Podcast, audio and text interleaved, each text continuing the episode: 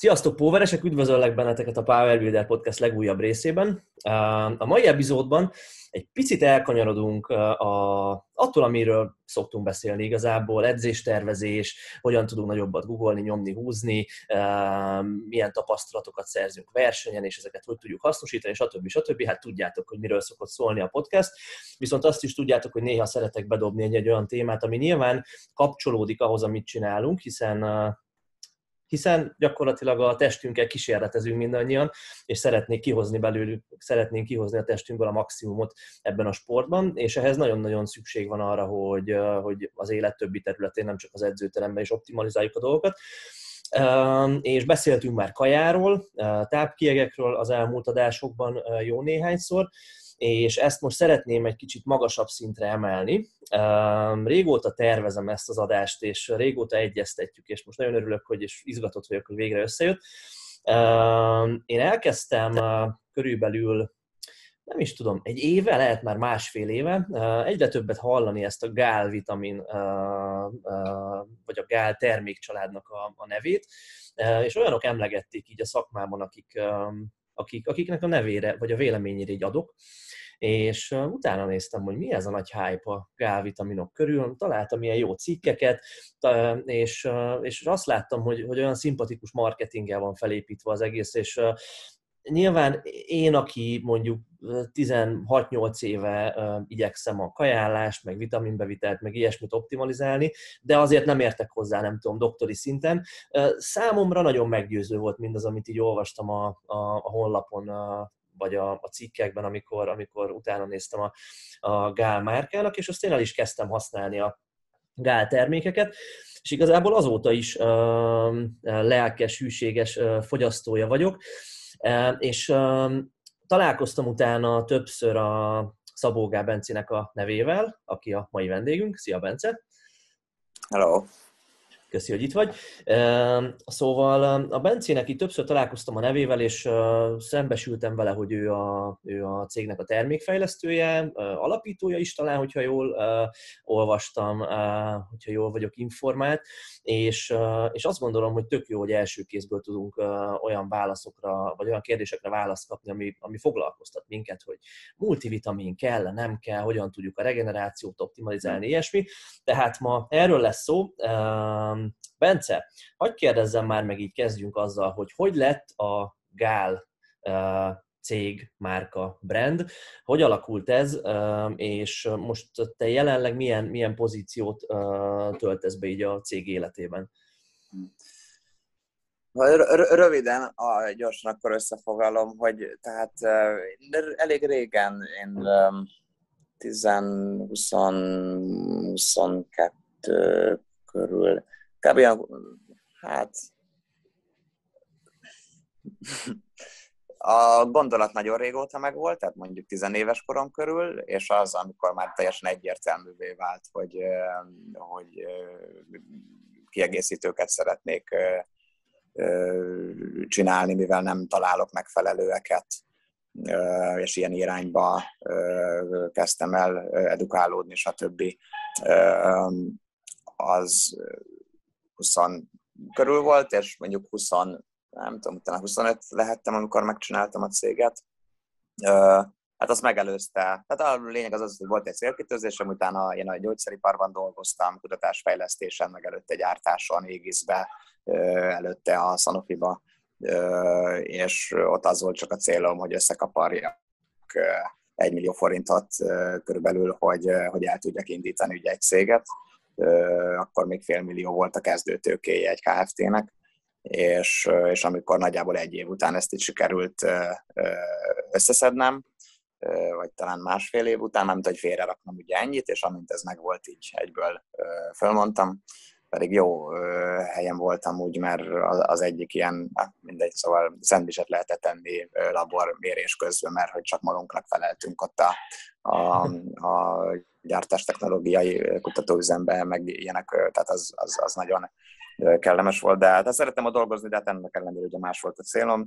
Ott fölmondtam, és, és utána gyakorlatilag neki is kezdtem, miután utána jártam ilyen törvényes háttereinek, meg, meg ilyenek, És tehát ez, ez, ez egy ilyen egyszemélyes kis vállalkozásként indult, nem értettem semmit így marketinghez, meg ilyenek, tehát az első termékeinknek, hát most nem megyek pont, nem térek ki az ilyen maglisztes dolgokra, meg ilyenek, mert volt olyan is, de hogy a, az első étrendkiegészítő, tehát most csak az étrendkiegészítő résszel foglalkozok, foglalkoznék, az, az, az egy halolaj termék volt, meg talán egy D3, meg egy Q10, ez még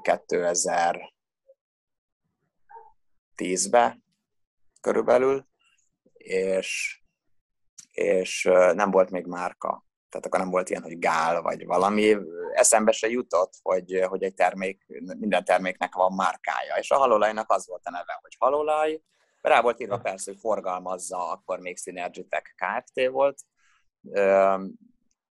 a kutizzelés ugyanígy, stb. És, és akkor elkezdtek szólni ugye a partnerek, hogy, hogy hát adjunk már valami egy év után, hogy adjunk már valami nevet a, valami brandet a termékeinknek, mert igazából ilyennel meg nem is találkoztak, hogy nincs egy márka neve egy terméknek.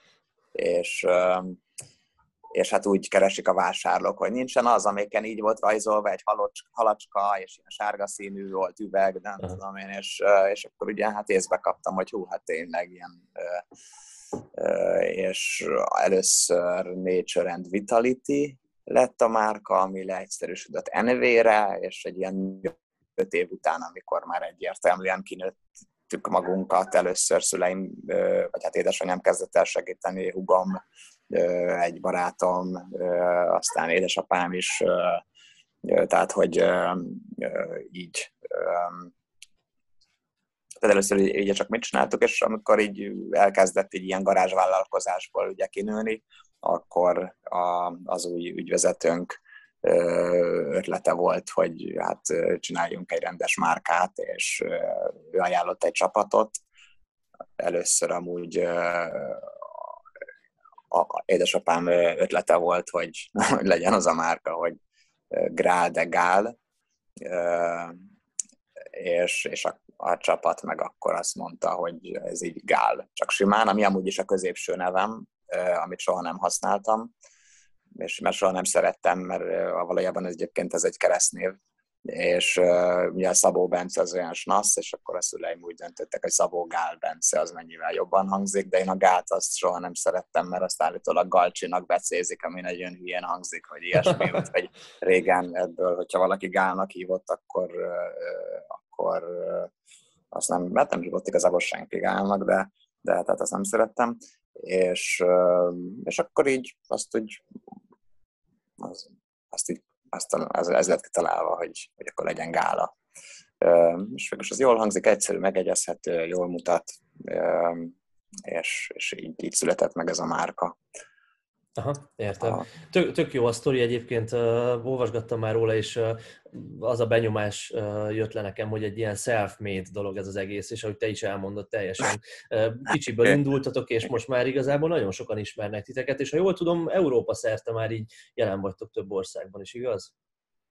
Hát jelen vagyunk, de azért még itthon a legjelentősebb, persze.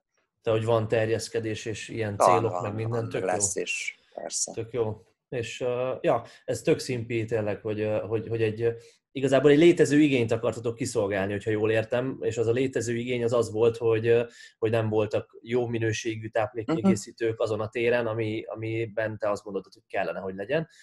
Uh, igen, tehát egy hiánypotlónak vélt termékek gyártása volt tulajdonképpen a cél. Viszont edukálni is kellett hozzá az embereket, azt gondolom, mert anélkül, hogy az ember ne olvasna utána, és ne győznéd meg arról, hogy a D-vitamin bevitel miért jobb ilyen formában, mint amolyan formában, anélkül megveszi az olcsóbb terméket, és, és ezen azért úgy, úgy gondolom, hogy dolgozni kellett. Ez, ez mennyire volt kihívás egyébként? Vagy mennyire kihívás a mai napig? Ez fontosan kihívás.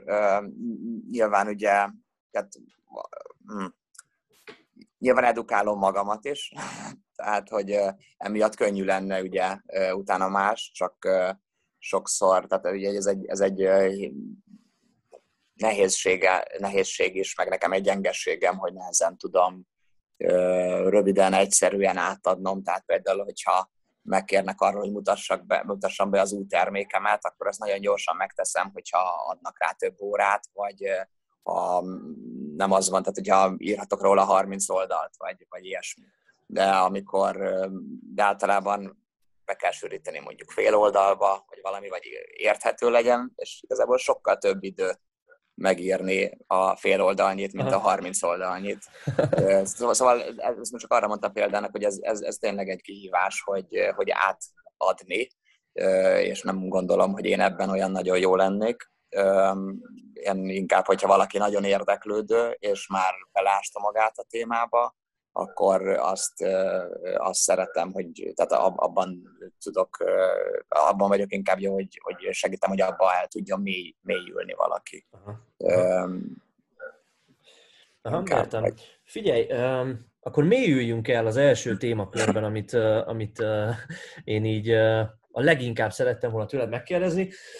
Multivitaminok, tehát amikor én körülbelül nem is tudom, 16-7 évesen elkezdtem edzeni, vagy hát akkor edzettem már pár éve, és bejött ez a, a lenkeinek volt a vitamincsomaga először, amit itthon lehetett kapni, Na. vagy én azzal találkoztam először, és mindenki mondta, hogy megadózis, úristen, ez az új Szentgrál, kicsit most így visszautalva arra, amit Elültem én is erre, kapcsolatban. meg régen. Igen. igen, tehát a, a lenkei féle vitamincsomag, és utána boldog-boldogtalan elkezdte ugye gyártani a hasonló vitamincsomagokat, és én marha sokáig úgy voltam vele, hogy ez egy, ez egy alapvető kiegészítő, muszáj megadózisú vitamin, mert hát maximum kipisilem, hogyha egy kicsit több, mint ami kell, de most olyan nagy baj nem lehet belőle.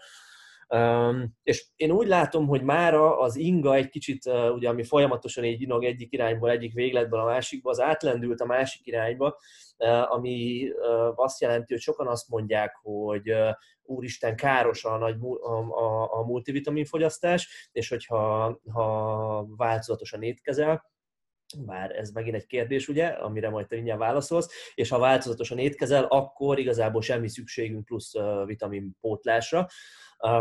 És ugye lehet linkelgetni erre is, arra is különféle stadikat, és vannak neves szakemberek, akik egyik vagy másik oldalt támogatják, én legalábbis így látom. Én jelenleg azt szoktam mondani a tanítványaimnak, hogy, hogy azért használjanak inkább valami multivitamin készítményt, mert de nyilván majd a minőségére is kitérünk, hogy miért érdemes használni, de hogy általánosságban azért érdemes használni valamit, mert, mert még mindig kisebb baj lehet abból, hogyha valamit túltolunk akár, mint hogyha hiánytünetet, hiánytünetben szenvedünk, és mert hogyha most így magunkban nézünk, akkor valószínűleg nem élünk nagyon egészségesen, nem töltünk annyi időt nap, napon, nem eszünk annyira változatosan zöldségek, meg gyümölcsök, meg akármi, szezonálisan. Szóval ezzel kapcsolatban te, és akkor most valószínű ez egy kihívás, de hát ezt nyilván sokan kérdezték már tőled, hogy röviden mit mondanál erre, hogy kell-e multivitamint szedni, vagy nem kell? Nagy, által, nagy általánosságban azt mondanám, hogy, hogy kell, vagy érdemes. Nem, tehát, hogy lehet, hogy talán a legjobb az, hogyha az ember nem szed, és képes olyan alapanyagokat beszerezni, és azt összeállítani, abból egy étrendet, hogy, hogy ne kelljen. Tehát ez a, ez a legjobb, de ez teljes embert kíván, és komoly anyagi hátteret is mert nehéz ma már meg, hogy mondjam, meg azt a fajta mentalitás, hogy ne azért egyen az ember, hogy van ne azért éljen, hogy egyen, hanem inkább fordítva. Tehát, hogy, hogy nem biztos, hogy csigát, puha testűeket, mármint vagy lábas fejűeket, puha testűeket, tehát mint hagyló, csiga, polip, meg belsőségeket akar az ember fő fehérje forrásaként állandóan fogyasztani, hanem lehet inkább a steak vagy a kolbász, vagy emellett jobban szereti. Tehát az egyik esetben megoldható, a másik esetben nem megoldható az, hogy a táplálkozással elegendőhöz hozzájusson, tehát igazából valószínűleg nincs olyan ember a Földön, aki, akinek olyan táplálkozása lenne, hogy ezt ne kelljen pótolni. Lehetne ilyen ember, vagy talán van is, de, tehát ez, ez nem, nem, nem jellemző. El, elméletben nem kell, gyakorlatban kell, tehát így mondanám. Ugye említetted ezt, hogy nagy mennyiségek, vagy inkább egyáltalán ne, jobbról és balról is vannak vizsgálatok. Most, amikor ugye laikusok teszik ezt, vagy akkor, akkor ott nem csoda, hogy nem tudják megfelelően értelmezni a vizsgálatot. Amikor szakemberek teszik ezt, ott sem meglepő egyébként a dolog, mert a szakember az a saját adott kis területének a szakembere, és azt mennyire tudja egy nagy, ami már, aminek már nem szakembere, abba kontextusba helyesen beilleszteni, abban nem lesz jobb, mint egy laikus, és kifejezetten annak szakembere, hogy, hogy, hogy a 21. századi táplálkozásban, vagy a, a szokásosban hogy, hogy, hogyan érdemes dolgokat kiegészíteni, milyen formák vannak, vagy egyáltalán mondjuk az étrend kiegészítő fejlesztés, vagy ilyesmi, ennek nincsen szakmája, ezt nem tanítják így külön. Ez, ez nyilván, hogy különböző szakmák segítenek ebbe, de ez egy, tehát ezt csak autodidakta módon lehet végül, nyilván segít, hogyha az ember orvos, meg vegyész, meg bármi, de, de végül azt össze kell tudni rakni. És, és tehát ilyen szempontból az egész területet nézve a szakember is laikus, tehát hogy nincsen, oké, okay, ezt biztos értitek, érted? És tehát a, a, bármikor, amikor ilyen ellentmondás van, azt, hogy az ember nagyon mélyre ás bele, és tényleg foglalkozik vele, ami azt jelenti, hogy azzal a témával kell és fekszik napokig, hetekig, vagy ameddig szükség van rá, még rá nem jön, az, tehát, hogy mindig ki lehet deríteni. Nem mindig, mert van, amikor egyszerűen kevés adat van, de azért az esetek többségében egyértelművé tud válni, hogy mi a, mi a helyes, illetve az, hogy az egyik, az miért tűnik helyesnek, és miért kardoskodnak mellette, de miért a másik, vagy éppen miért a kettő között van a helyes. Tehát ez, ez szinte mindig kideríthető. E, e, erre a példára, hogy nagy dózis vagy kicsi dózis, meg ugye az előbbi vitaminkészítmény, amit szedtél, ott például egy hiba volt, ugye, hogy teszem azt, E-vitamin, mondjuk E-vitaminból szerintem pont nem fontos a sok, de mondom, mondjuk egy, nézzük egy, már nem először annak az összetevőre pontosan, mindegy, maradjunk az E-vitaminnál. Tehát E-vitaminból oké, okay, jó, hogyha az ember sokat szed belőle, viszont nagyon nem mindegy, hogy az milyen E-vitamin. És azon belül is ugye van a alfa, beta, delta, gamma, tokoferol, sőt van, már fedeztek föl azóta újat is, aztán vannak tokotrianolok, aztán azon belül is, hogy alfa, beta, delta, gamma, vagy milyen tokoferol azon belül is, hogyha az egy szintetikusan előállított. Van, ahol nem probléma, a szintetikus C-vitamin az ugyanolyan, mint a természetben szintetizálódott C-vitamin, mert a természetben is szintetizálódik a növényben, ugye a, a C-vitamin, tehát nem maga a szintézis, mert az mindegy, hogy most növényben, vagy laborban, vagy hol történt, hanem az, a, az, amit eredményez. Tehát például 2000 óta C-vitamint azt, old, azt a leggazdaságosabb a természetes formájában előállítani, de 2000 előtt a nem természetes formájában volt gazdaságosabb, az volt egy úgynevezett ratszemkeverék, hogy a két formája az egyszerre volt jelen a C-vitaminból, aminek csak az egyik hasznos. Most már minden C-vitamin csak a természetes formát tartalmazzon. Ennek el, tehát az E-vitamin esetében viszont a mai napig nincsen olyan szintetikus szintézis módszer, amivel a természetes, csak D formát tartalmazott állítódna elő, hanem, hanem az L formáját, tehát ott is ez a DL alfa ez a szintetikus jellemzően ami máshogy viselkedik, mint, mint a természetes forma. De már maga akkor is, tehát hogy amíg ha természetes D formáról beszélünk, tehát D alfa tokoferolról, és nem pedig DL alfa tokoferolról, ami olcsóbb, és az a szintetikus formája, az utóbbi, akkor is tehát itt például kommunikálják, hogy szerintem azon a terméken is úgy volt természetes elvitamin, ahol arra gondoltak, hogy nem a DL, hanem a D forma van, tehát a D-alfa tokoferol. Igen, ám de a természetben nincs olyan, hogy valamiben csak D-alfa-tokoferol van, mert mindig van mellette beta, delta, meg gamma, tehát D, beta, tokoferol, D, gamma, tokoferol, stb. Tehát, és, és abban törvényileg, mivel úgy van, hogy ez egy ilyen nagyon régi számításon alapszik, és akkor még sok mindennel nem voltak 50 évvel vagy régebben tisztában, de a törvényben még mindig úgy van. Ezért úgy kell számolni azt, hogy valami hány nemzetközi egység, vagy hogy milyen egységnyi elvitaminnak felel meg, hogy egy egységet ér mondjuk, egyébként többet 1,67-et, vagy mennyit, mindegy. Tehát, hogy, hogy, tehát, hogy x egységnyit ér annyinak lehet föltüntetni 1 mg alfa-tokoferolt, addig a gamma-tokoferolt, amiről ma már tudjuk, hogy sokkal jobb, meg több hatása is van, mint, a, mint az alfa-tokoferolnak, az csak tizedix, tehát egy tizede annyinak lehet.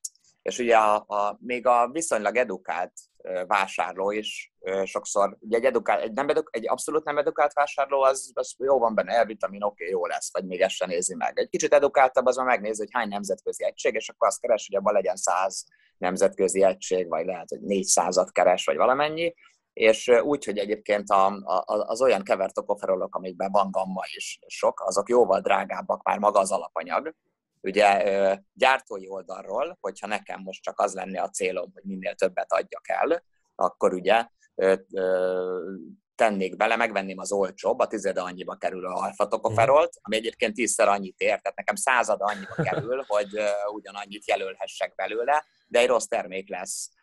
Na, tehát, hogy így sokat belerakni valamibe, az valóban káros, és akkor lehet hozni a tanulmányokat, hogy láva nagyon sok E-vitamin az fokozta a rákockázatot, meg ilyen hasonló aha, aha. tanulmányokat, de az nem a, a, valódi természetes, nem csak a természetesnek kommunikált, hanem a tényleg a kevert, tehát hogyha minden szempontból életszerűen van benne egy termékbe, mint ahogyan az élelmiszerekben is. Tehát, a, tehát hogy ilyenekre is figyelni kell, Aha. és de itt is megvannak a maguk a vizsgálatok, hogy például az alfa-tokoferol az kifejezett ilyen kísérletekben, ahol ezt próbálták meg föltárni, hogy, hogy, hogy, hogy mi a helyzet. Ott, hogyha alfa-tokoferollal nem tudták megelőzni a, a kísérleti állatokban a rák kialakulását, még az egyéb tokoferolokkal, hogyha keverve adták, akkor viszont nagyon is hatásos volt, és akkor ugye ez a korábbi megfigyeléseket, akkor ezt így igazolni tudták, ezt így szép lassan ugye föl lehet tárni ezt a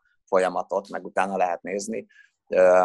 Tehát, hogy, hogy, hogy ilyenekben, és akkor ugye ezért van ez, hogy akkor az egyik szakember, vagy éppen nem szakember, csak laikus azt mondja, hogy a, a, a sok az, az nagyon káros, vagy nagyon jó, aha, aha. másra gondolnak, hogy igazuk is van, meg nem is, tehát hogy pontosan kontextusba kell tudni illeszteni a dolgot, és úgy már világossá tud válni ez. Szóval amikor tőlem kérdezik azt, mert ilyen nagyon sokszor előfordult már, hogy oké, okay, Zsolti, te a gálvitamint szeded, én meg szedem a, akármelyik nagy tápkieg gyártó cégnek a multi csomagját, nagyjából ugyanannyiba kerül, lehet a gálos egy picit drágább, tök mindegy.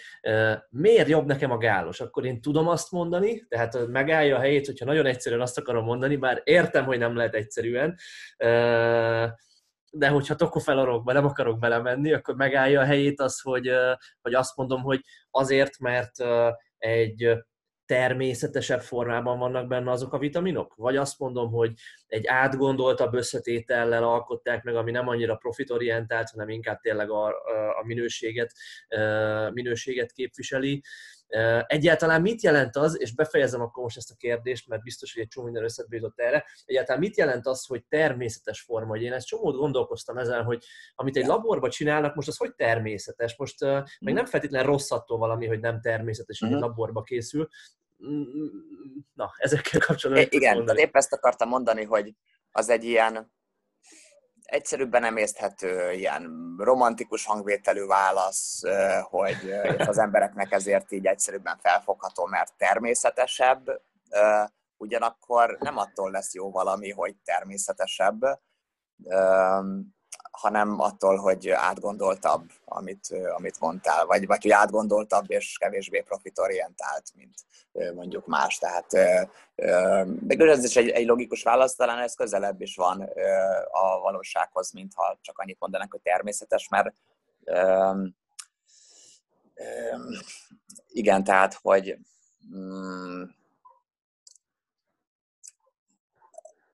mm, tehát a, a természetes vagy nem természetessége, hogy az előbb is mondtam, hogyha ugyanaz a forma, ugyanolyan arányt ö, alakít ki a szervezetben, vagy ugyanolyan arányban tartalmazza, a, tehát a szervezet számára természetese, a tervezet, szervezet számára ö, ugyanazt a folyamatot indítja el, ugyanúgy ö, hasznosul, mint, egy, mint, a termé, mint, mint természetes élelmiszerből, és még hogyha erre igenis a válasz, akkor sem biztos, hogy az a jó, lehet, hogyha valami máshogy, és lehet az akár pont az előnye is valaminek. Tehát, hogy általában ezt lehet mondani, hogy ami természetes,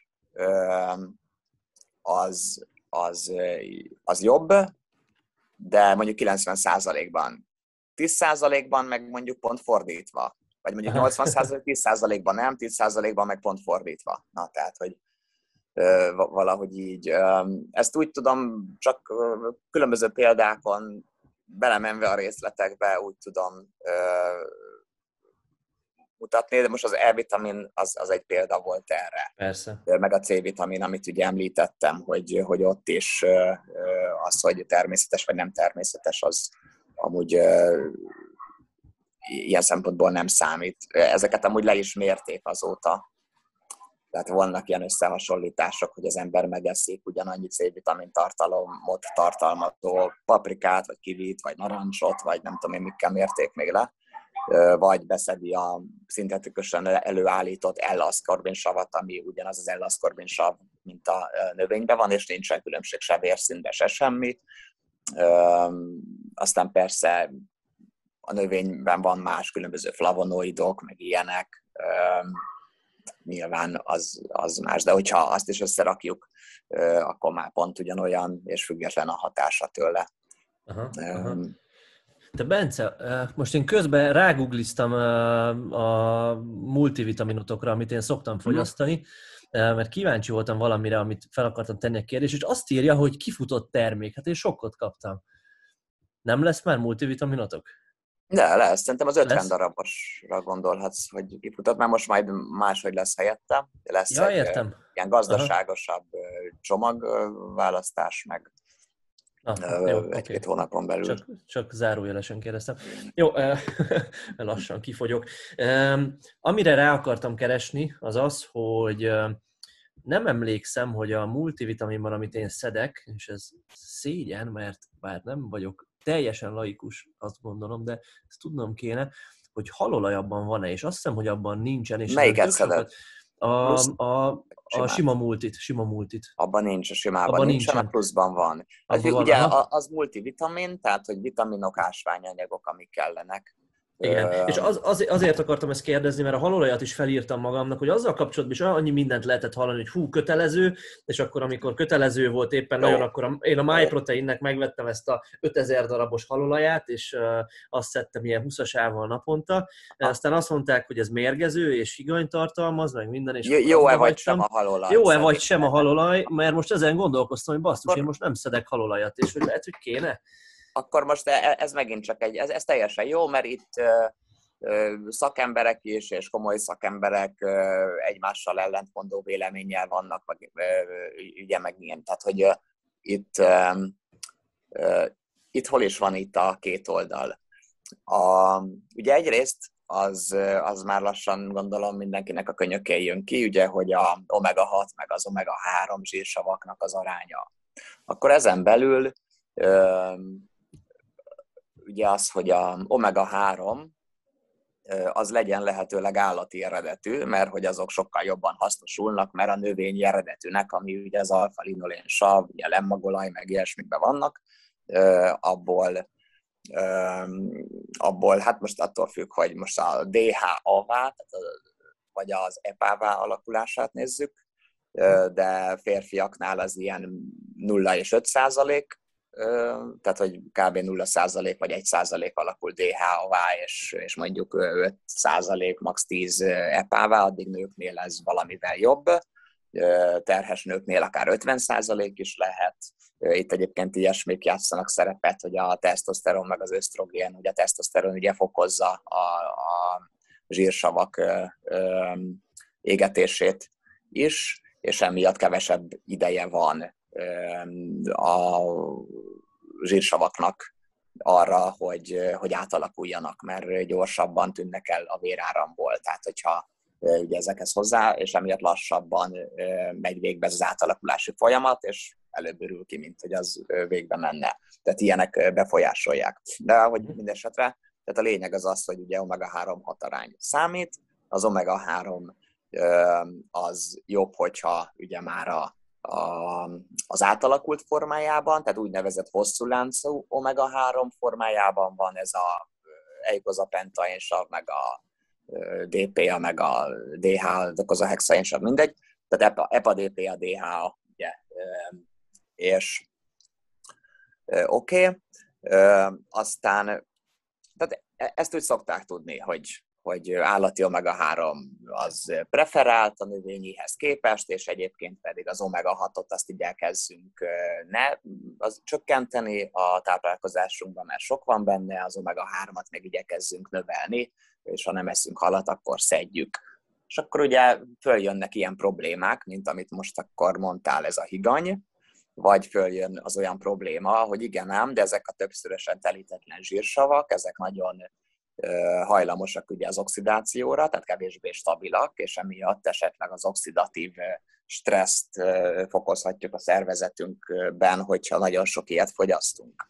Na most ugye a higany esetében például meg, meg igen, tehát ott is jönnek ugye különböző halolajak, hogy ez extra tiszta, ez extra, nekünk is van ilyen extra tiszta halolajunk, meg minden, és közben én ezt mindig el szoktam mondani, hogy a világ legkoszosabb halóleja is sokkal tisztább, mint amennyire tisztának kell lennie. Miért mondom ezt? Mert ha megeszünk egy, egy átlag szelet étterembe, vagy otthon, vagy bárhol, tehát megeszünk egy tíz deka halat, legyen mondjuk egy kis testű hal, aminek alacsony a higanytartalma, de különösen, hogyha mondjuk egy tonharról beszélünk, vagy ilyenek, az körülbelül annyit annyi higanyt tartalmaz, mint amennyit mondjuk egy liter átlagos, vagy egy átlagosnál jóval koszosabb típusú halolaj, de ugyanakkor egy liter halolajat azt egy év alatt iszol meg, vagy valami ilyesmi, érted? Tehát, hogy nyilvánvalóan az nem okoz. Most természetesen van ahhoz képest ezerszer tisztább halolaj, de tehát ugye az marketingileg nagyon jól hangzik, hogy, és hogyha oda teszem a két labor eredményt, hogy az ezerszer tisztább, de igazából az is annyira tiszta, hogy már fölöslegesen tiszta. Tehát, oké, okay. tehát ugye a, a, a higany, egyébként, hogy ugye az állatok, a, a higany az mindig sokszoros, tehát hogy molban, tehát hogy molekula darabszámra nézve nagyon számít az aránya a higanynak és a szelénnek, mert a szelén közömbösíti a higanyt, ha egyszerre vannak jelen most így nagyon leegyszerűsítve és mindig sokszoros. Tehát mindig a higany-szelén arányt nézni kell, és mindig nagyon kevés olyan halfajta van, talán a cápa, meg a bálna, meg még néhány ilyen nagy testű hal van, amelyiknek ez az aránya az annyira rossz, hogy már gyakorlatilag a higany, tehát hogy, hogy, hogy nem csökkenti a korábbi higany expozíciónkat, hanem már növeli. Tehát gyakorlatilag a legtöbb hal annak ellenére is, hogy sok higany van benne, inkább fokozni fogja a higanyunk kiürülését. Úgyhogy, úgyhogy, de legalábbis növelni nem, tehát ettől nem is kell aggódni. Mert, mert ugye itt megint, hogyha nem nézzük kontextusba, ha annyi higany van benne, az elvileg már sok lehet. Nem most egy halról beszélek, nem egy halolajban, mert akkor nincs. De mondjuk, hogyha valaki tonhalat eszik, amiben viszonylag sok a higany, de akkor is olyan sok szelén van benne, hogy nem számít az a sok higany, ami benne Aha. van. De ha De csak azt hallani, nézném, ugye, tehát, hogy, hogy ez is ilyen, na mindegy, szóval, hogy egy halolaj vagy egy omega-3 portlás esetén nyilvánvalóan a higany az egyáltalán nem egy problémás dolog, hogy ez egyéb ilyen különböző szennyező anyagok sem, hiszen itt már egy tisztított dologról van szó. Itt az már aktív szénszűrőkön, hova földön át van nyomva, vagy attól függ, hogy, hogy mi mindenem van, meg ugye eleve, tehát ez már csak az olaj, ezek nem az olajban akkumulálódnak, stb., hanem pont az egyéb szövetekben. Oké? Okay? Tehát ennél ugye egy érdekesebb probléma ez, hogy az oxidatív terhelést fokozza el. És ez igaz is, tehát, hogy mindkét oldalnak igaza van, hogy most fokozza vagy nem fokozza, ez ugye attól függ, mi az, ami a szervezetünkben, a, mondjuk pont az omega-3 zsírsavak stabilitásáért felelős. Mondjuk az egyik ilyen vegyület, ez a taurin. Azt tudni kell, hogy a tengeri herkentjükben van a legtöbb, tehát tízszer annyi taurin van bennük, mint a húsokban. Tehát a taurin, tehát hogy normális esetben ugye, hogyha valaki eszik halat, meg ilyenek, akkor nyilván tengeri herkentjük, és ugye van rendes taurin bevitel, akkor az már is óvja. Tehát lehet, hogy megnőtt, de az egyéb összetevők miatt összességében mégiscsak csökkent az oxidatív terhelés. Aztán ilyen a C-vitamin. Ugye sem a C-vitamin, sem a, a taurin nem zsíroldékony, tehát ezért furcsa, hogy hogy lehet, hogy az omega-3-at persze nem tudom beleoldani az olajba, nem is tudná stabilizálni, de a szervezetünkbe ott már ugye aszkorbát kerül a vérünkbe, stb. Tehát, tehát a szervezetünkben az máshogy működik, ott védi ezeket a zsírsavakat. De ide tartozik egyébként az E-vitamin, tehát ugye egy rendes kevert E-vitamin, ide tartozik a Q10 koenzim is, és még egy csomó mindent lehetne sorolni, az olivapolifenolok, vagy a, az egyéb ilyen zsíroldékony polifenolok, amik a rozmarinba, a zsájába, szegfűszegbe, meg ilyenekbe vannak, tehát nagyon sok, tehát különböző fűszerhatóanyagok gyógynövény hatóanyagok, nagyon sok mindent lehet. Tehát egy egészséges táplálkozás esetén, hogyha az embernek rendben van az antioxidáns státusza, akkor, akkor ez, ez irreleváns, hogy, uh-huh. hogy ezek megnövelnék a szintet. Aztán ott van az is, hogy ugye, ezt, ezt is szoktam mondani, hogyha mondjuk valaki nagyon sok omega-6 bevitellel rendelkezik, mert napraforgó olajat használ, meg szójaolajat, szőlőmagolajat, meg ilyeneket, tehát ilyen magmakat eszik, stb., akkor, akkor nagyon magas lehet az omega-6 tartalma, és ilyenkor nem biztos, hogy az az optimális, hogyha úgy biztosítjuk az egy-egy arányt, vagy mondjuk a egy-négy arányt, vagy tehát az egy-négy és az egy-egy közötti optimális arányt, hogy, hogy, hogy az omega-3-at ugyanoda emeljük hozzá, hanem arra kell törekedni, hogy az omega-6-ot vigyük le. Na most azért hozzá teszem, hogy ugye vannak különböző vizsgálatok erről itt a vizeletben, meg talán a vérben is mérik ezt a malondi aldehidnek a szintjét, meg más mutatókat is tudnak mérni, amiből az antiok az oxidatív terhelést tudják megmérni, és például van olyan vizsgálat, ahol nagyon nagy mennyiségű halolajat, most talán 30 ml, ilyen 30% meg a három tartalmú halolajat, de lehet, hogy még többet, talán, talán 70 ml vagy mennyit itattak meg naponta. Tehát brutális mennyiségeket kellett összedniük az alanyoknak, és az megnövelte a malondi aldehid szintet a vérükbe. Ebből ugye például következik, ez egy ilyen konkrét intervenciós vizsgálat, ahol látszik, hogy, hogy fokozta az oxidatív terhelést ez a nagy mennyiségű halolaj. Van másik vizsgálattal, ugyanilyen óriási nagy mennyiségű halolajat itattak velük, és ott meg már nem, ott nem emelte egyáltalán. Uh-huh.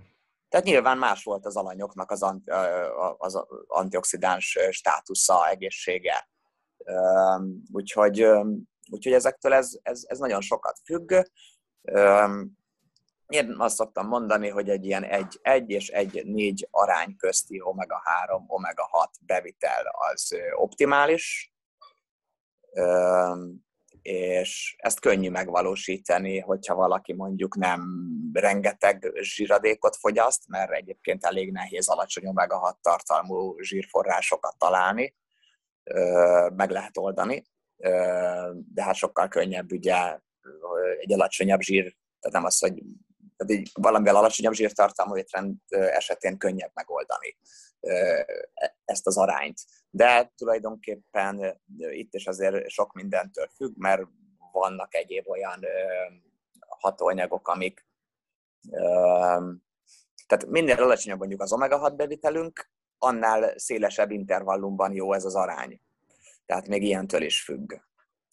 Tehát uh-huh. összességében érdemes az omega, tehát hogy én azt szoktam mondani, hogy olívaolajat, meg kókuszsírt, vagy esetleg magas olajsavas, ez egy ilyen speciális omega-6-ban nagyon alacsony fajta napraforgó olaj típus, de csak azt a fajtát. Tehát, hogy ezeket érdemes sütésre, vagy ha valakinek van marhafagyúja, vagy ilyenek, és tényleg füvet legelő, akkor, akkor akár azt is lehet, ezek mind alacsony omega-6 tartalmú források. Az olívaolaj annyira nem alacsony, de benne sok olyan hatóanyag van, ami azt tudja ellensúlyozni. Aha. Úgyhogy igen, tehát és akkor emellé meg mehet a halolaj igazából, és menjen is, azt javaslod hmm. nyilván, persze.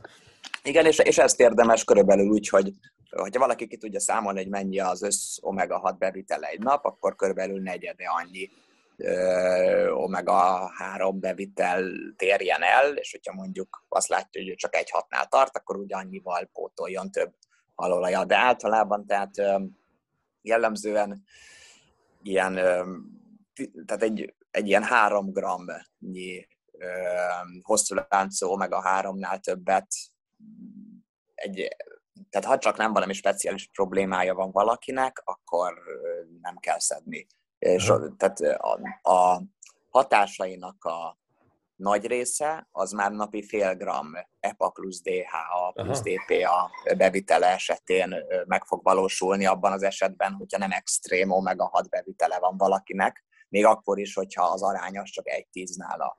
De az optimális azért az, hogyha ö, ott közelítünk az 1-4-hez. Az igazán ö, ideális az az 1-1 arány lenne, például a kitavaiaknak ott egy, alig esznek, mint naponta egy pár falatnyi halat esznek, de, vagy annál azért többet, de tehát nem sokat, de naponta egyszer esznek általában halat, és nem olyan sokat, de azt mindenestül, ilyen apró halat, azt, vagy hát, gondolom több félét, és nekik például talán még több is az omega-3 bevitelük, mint az omega-6. Ez azért van, mert nagyon zsírszegényen esznek, és ami zsíradékot használnak, az is csak kókusz aha, kukusz, aha. ami nagyon alacsony ugye omega-6-ban, és emiatt hát egy, ez a kettős omega-3 is egy-egy arányt alakít ki nekik. Nagyon aha. jó is az egészségük. Az egyik leghosszabb életű természeti nép. A másik, a leghosszabb életűek azok a cimánok. Igen, azok.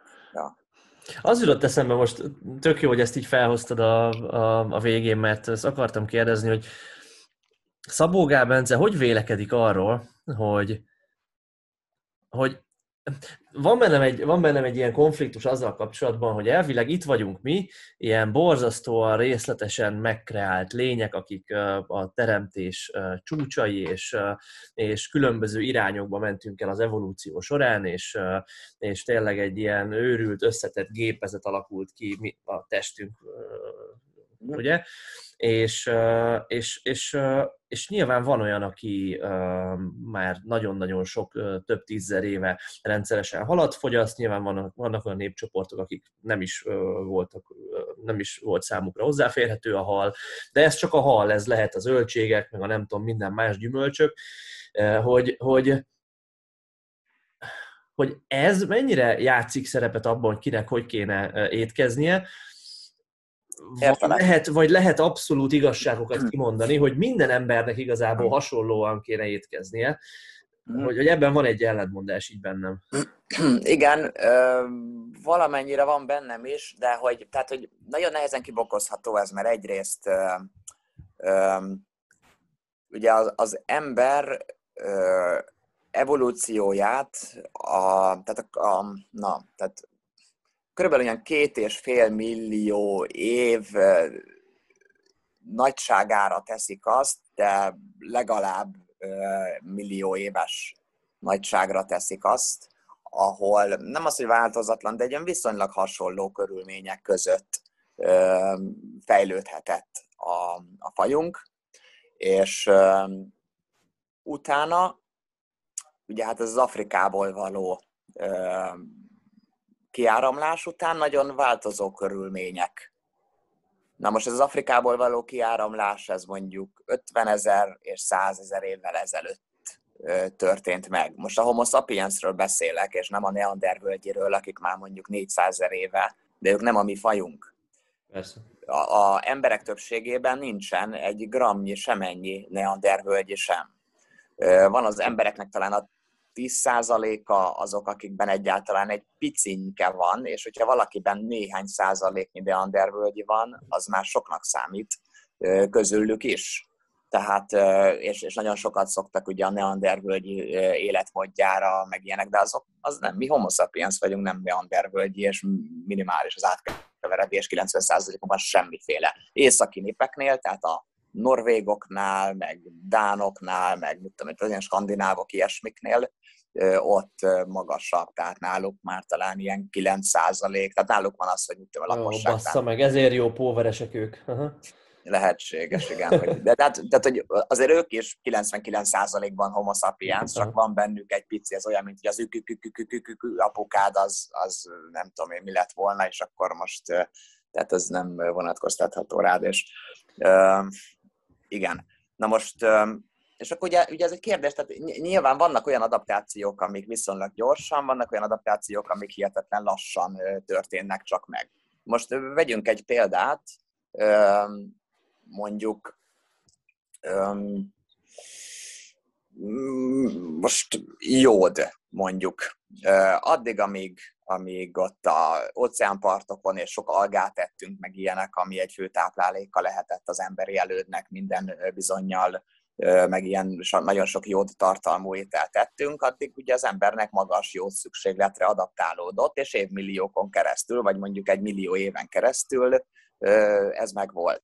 Na most utána, miután eltávolodtunk onnan, és lopikulányira csökkent a, a jód bevitelünk, utána ahhoz adaptálódtunk. Tehát mondjuk az elmúlt tízer évben az őseink, mondjuk a te őseid, vagy az én őseink feltehetően az elmúlt tízer évben nem sok jóthoz juthattak, mert, mert nem afrikai ősökkel rendelkezünk az óceánpartról, vagy valamilyen óceánparti vagy tengerparti helyről, nem ettek algát, meg ilyenek, és akkor most mi elkezdünk mondjuk nagyon sok jódot enni, akkor az, az a, ami egy millió éve belénk íródott, az a program előjön-e, vagy ami tízer éve közben már átíródott, és akkor ez most problémát fog-e csinálni. A jód esetében egyébként úgy tűnik, hogy nem okoz problémát, tehát hogy kifejezetten jó, visszajön a régi program, de és akkor ugye nézzük itt a show, vagy tehát hogy különböző tápanyagok, tehát hogyha már nagyon régóta hozzászoktunk ahhoz, hogy nem, nem a mi életünkbe, de hogy, tehát, hogy generációk óta a felmenőink már, és kialakult egy ilyen epidemiológiai változás, vagy akár ennél több, akkor, akkor, akkor melyik a jobb megoldás? Az, hogy a egy millió éven át tartott gyakorlatunkat követjük, vagy a legutóbbi pár ezer évben tartott gyakorlatunkat követjük, és ez nagyon egyéni. Én azt gondolom, hogy ez, ez, ez, ez egyéni.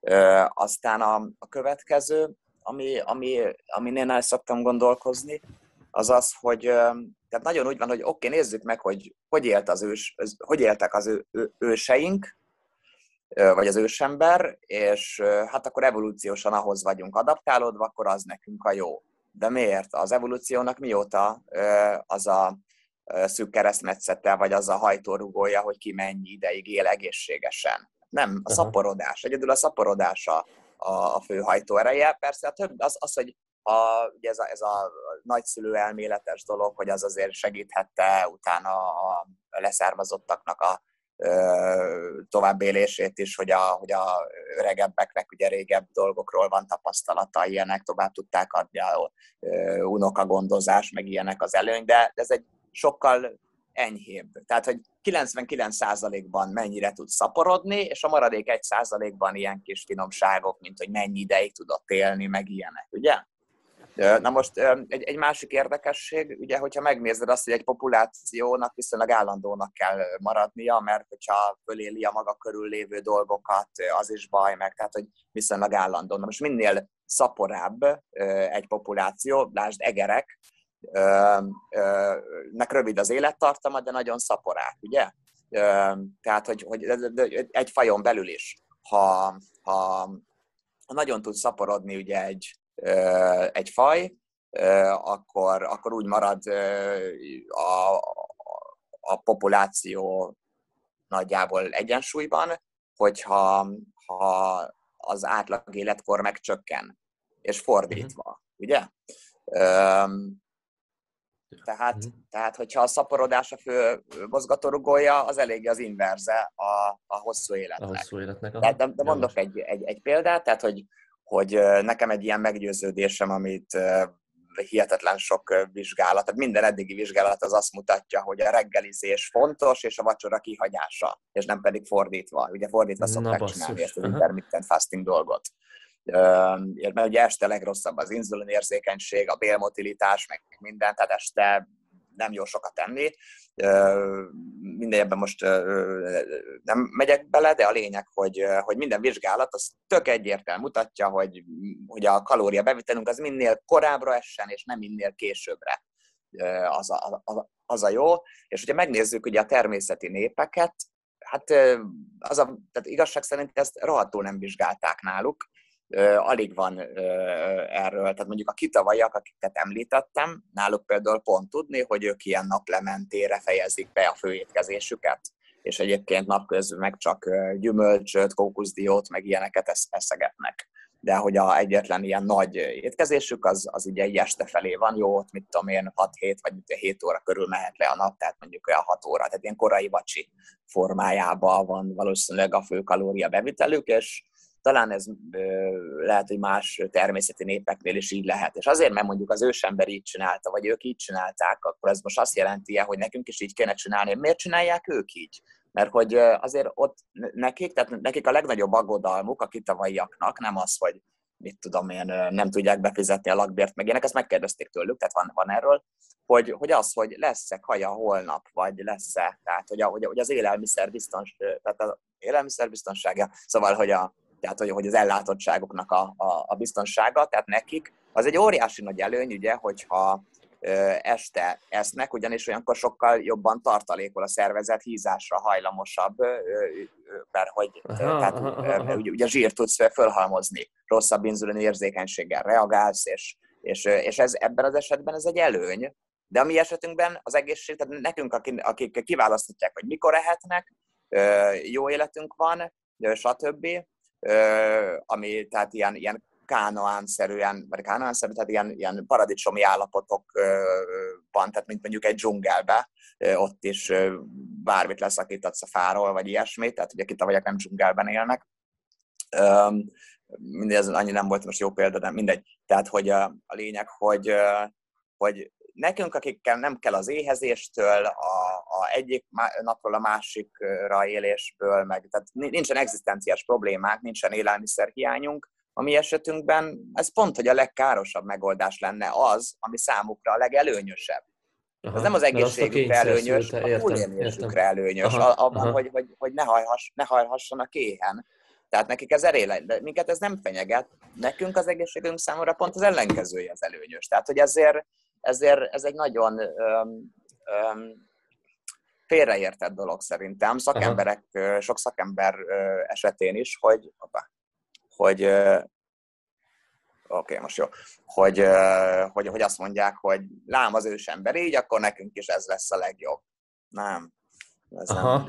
Nem. basszus, basszus, hát ez most aha, teljesen, Viszont teljes, nagyon teljesen... fontos, tehát ez, ez, ez nem jelenti azt, hogy, hogy ettől függetlenül ne lenne nagyon fontos a, a evolúciós kontextusba vizsgálni ugye a dolgokat, viszont mm. uh, hoppá, nincs itt a töltő. Hát itt van egy.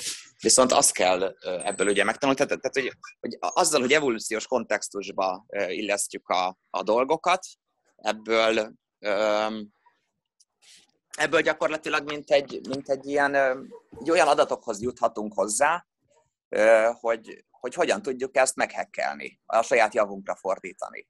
Tehát, hogy a megértésében, a bennünk lévő folyamatok megértésében, attól még ez fontos, ugye van ez a, a híres mondás, hogy, hogy tehát a biológiának csak az evolúció kontextusában van értelme. Tehát attól még ez igaz, és az evolúciós orvoslás az, az továbbra is a, a, az nagyon jó irány, csak, csak nem ez, hogy, hogy ha az ősember este vett, akkor nekünk is este kell lennünk. Ha az ősember így csinálta, nem. Tehát neki más volt a szelekciós Na de várj, Bence, akkor, akkor azt hagyd kérdezzem már meg, hogyha ebbe így kicsit belebonyolódtunk, hogy intermittent fasting, és hogy te ezt kategorikusan, én szeretem azt, amikor nyilván a tudomány embere nyilván nem fog sok na, a legtöbb mindennel kapcsolatban nem fogja azt mondani, hogy hát ez rossz vagy jó, de azért szeretek ilyen kategorikus válaszokat kicsikarni a vendégeimből, hogyha lehet.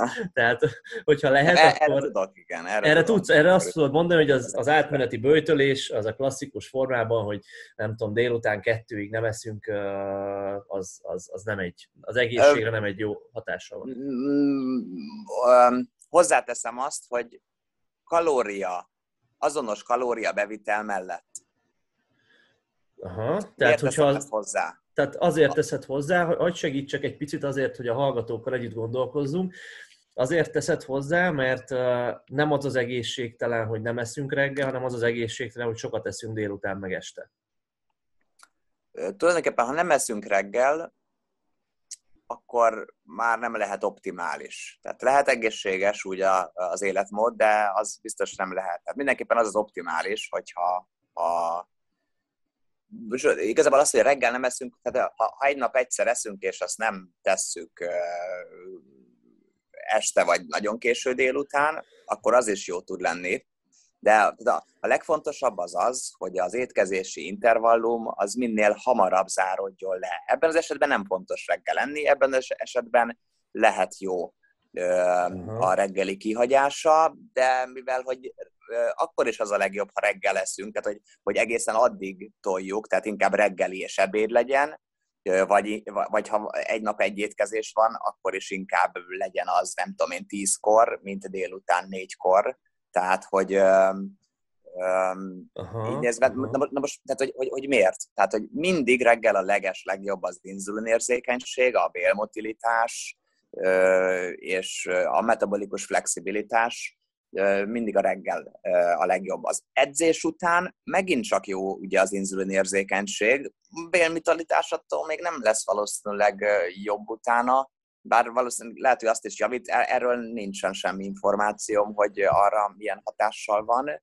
mármint hogy nyilván, hogy egyébként az edzés az segíti a bélmotilitást, de azt, hogy az edzés, tehát hogy post-exercise milyen hatással van a, a intestinal mobility, vagy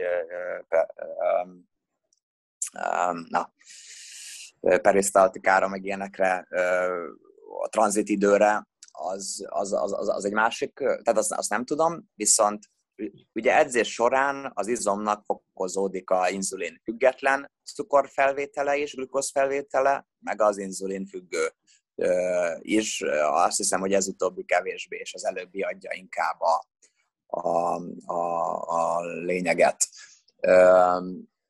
Hát ugye, ahogy visszatöltöd ugye a glikogén raktárakat. És ezáltal edzés után is jó lesz az inzulin érzékenység, de nem annyira, mint reggel alapvetően. Na most ah, de durva. Aha. Nagyon sok olyan vizsgálat van, ahol ugye azt nézték, hogy, hogy különböző étkezéseknél milyen. Tehát, hogy például, hogyha valaki kihagyja a reggelit, tehát csináltak ilyen vizsgálat, hogy, hogy, hogy az egyik, tehát hogy ugyanaz a volt a kaja bármelyik időpontban, az egyik csoport az reggelizett, vagy ugyanaz a csoport, csak ugye egy héttel később ugyanazokon az embereken megcsinálták, és a saját adataikkal hasonlították össze. Most nem tudom, hogy így volt-e vagy úgy, de a lényeg, hogy az egyik csoportnál reggeli, ebéd, vacsi. Másik csoport reggeli nincs, ebéd van, meg mondjuk vacsi.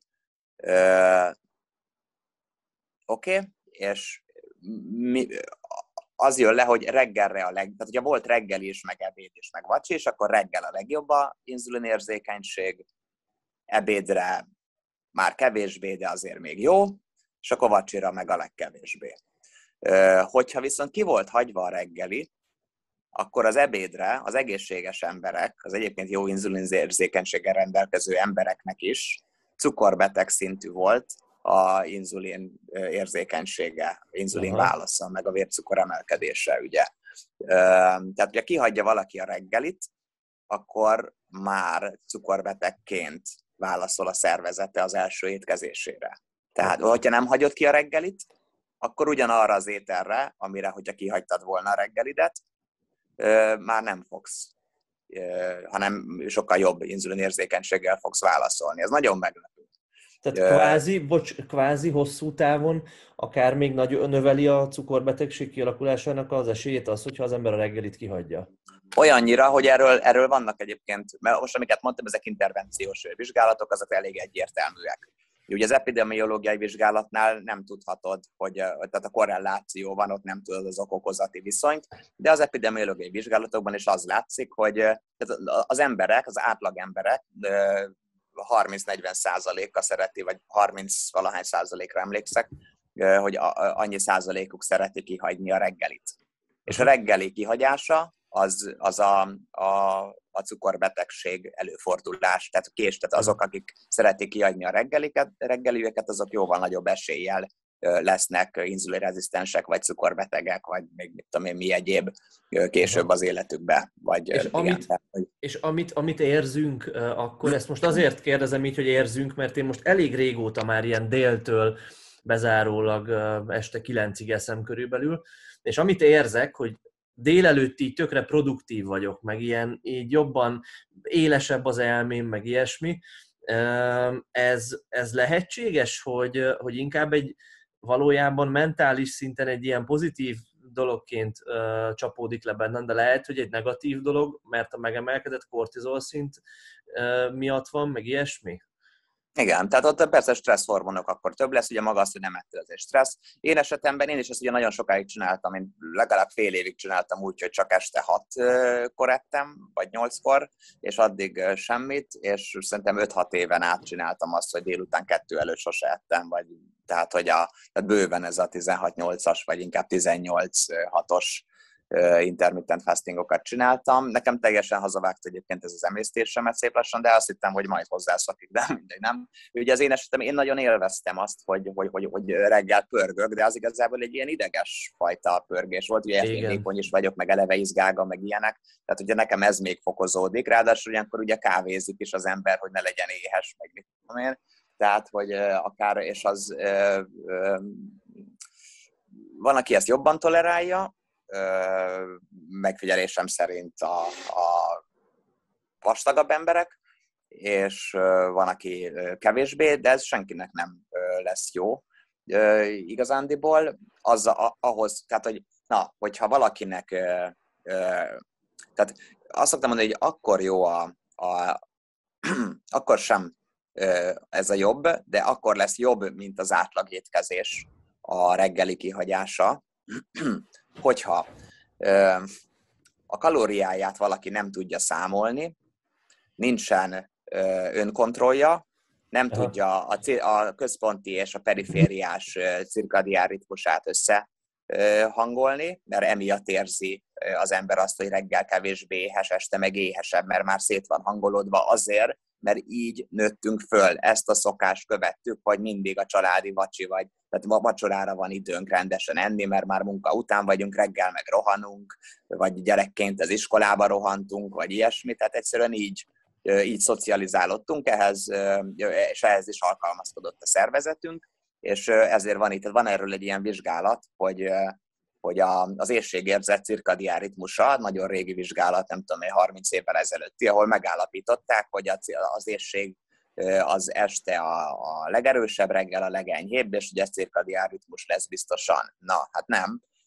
Azóta csináltak olyan vizsgálatot, hogy ugye vannak ezek a vizsgálatok, hogy az ETRF, tehát az Early Time Restricted Feeding, meg a meg a normál TRF-nek a, a összehasonlítása.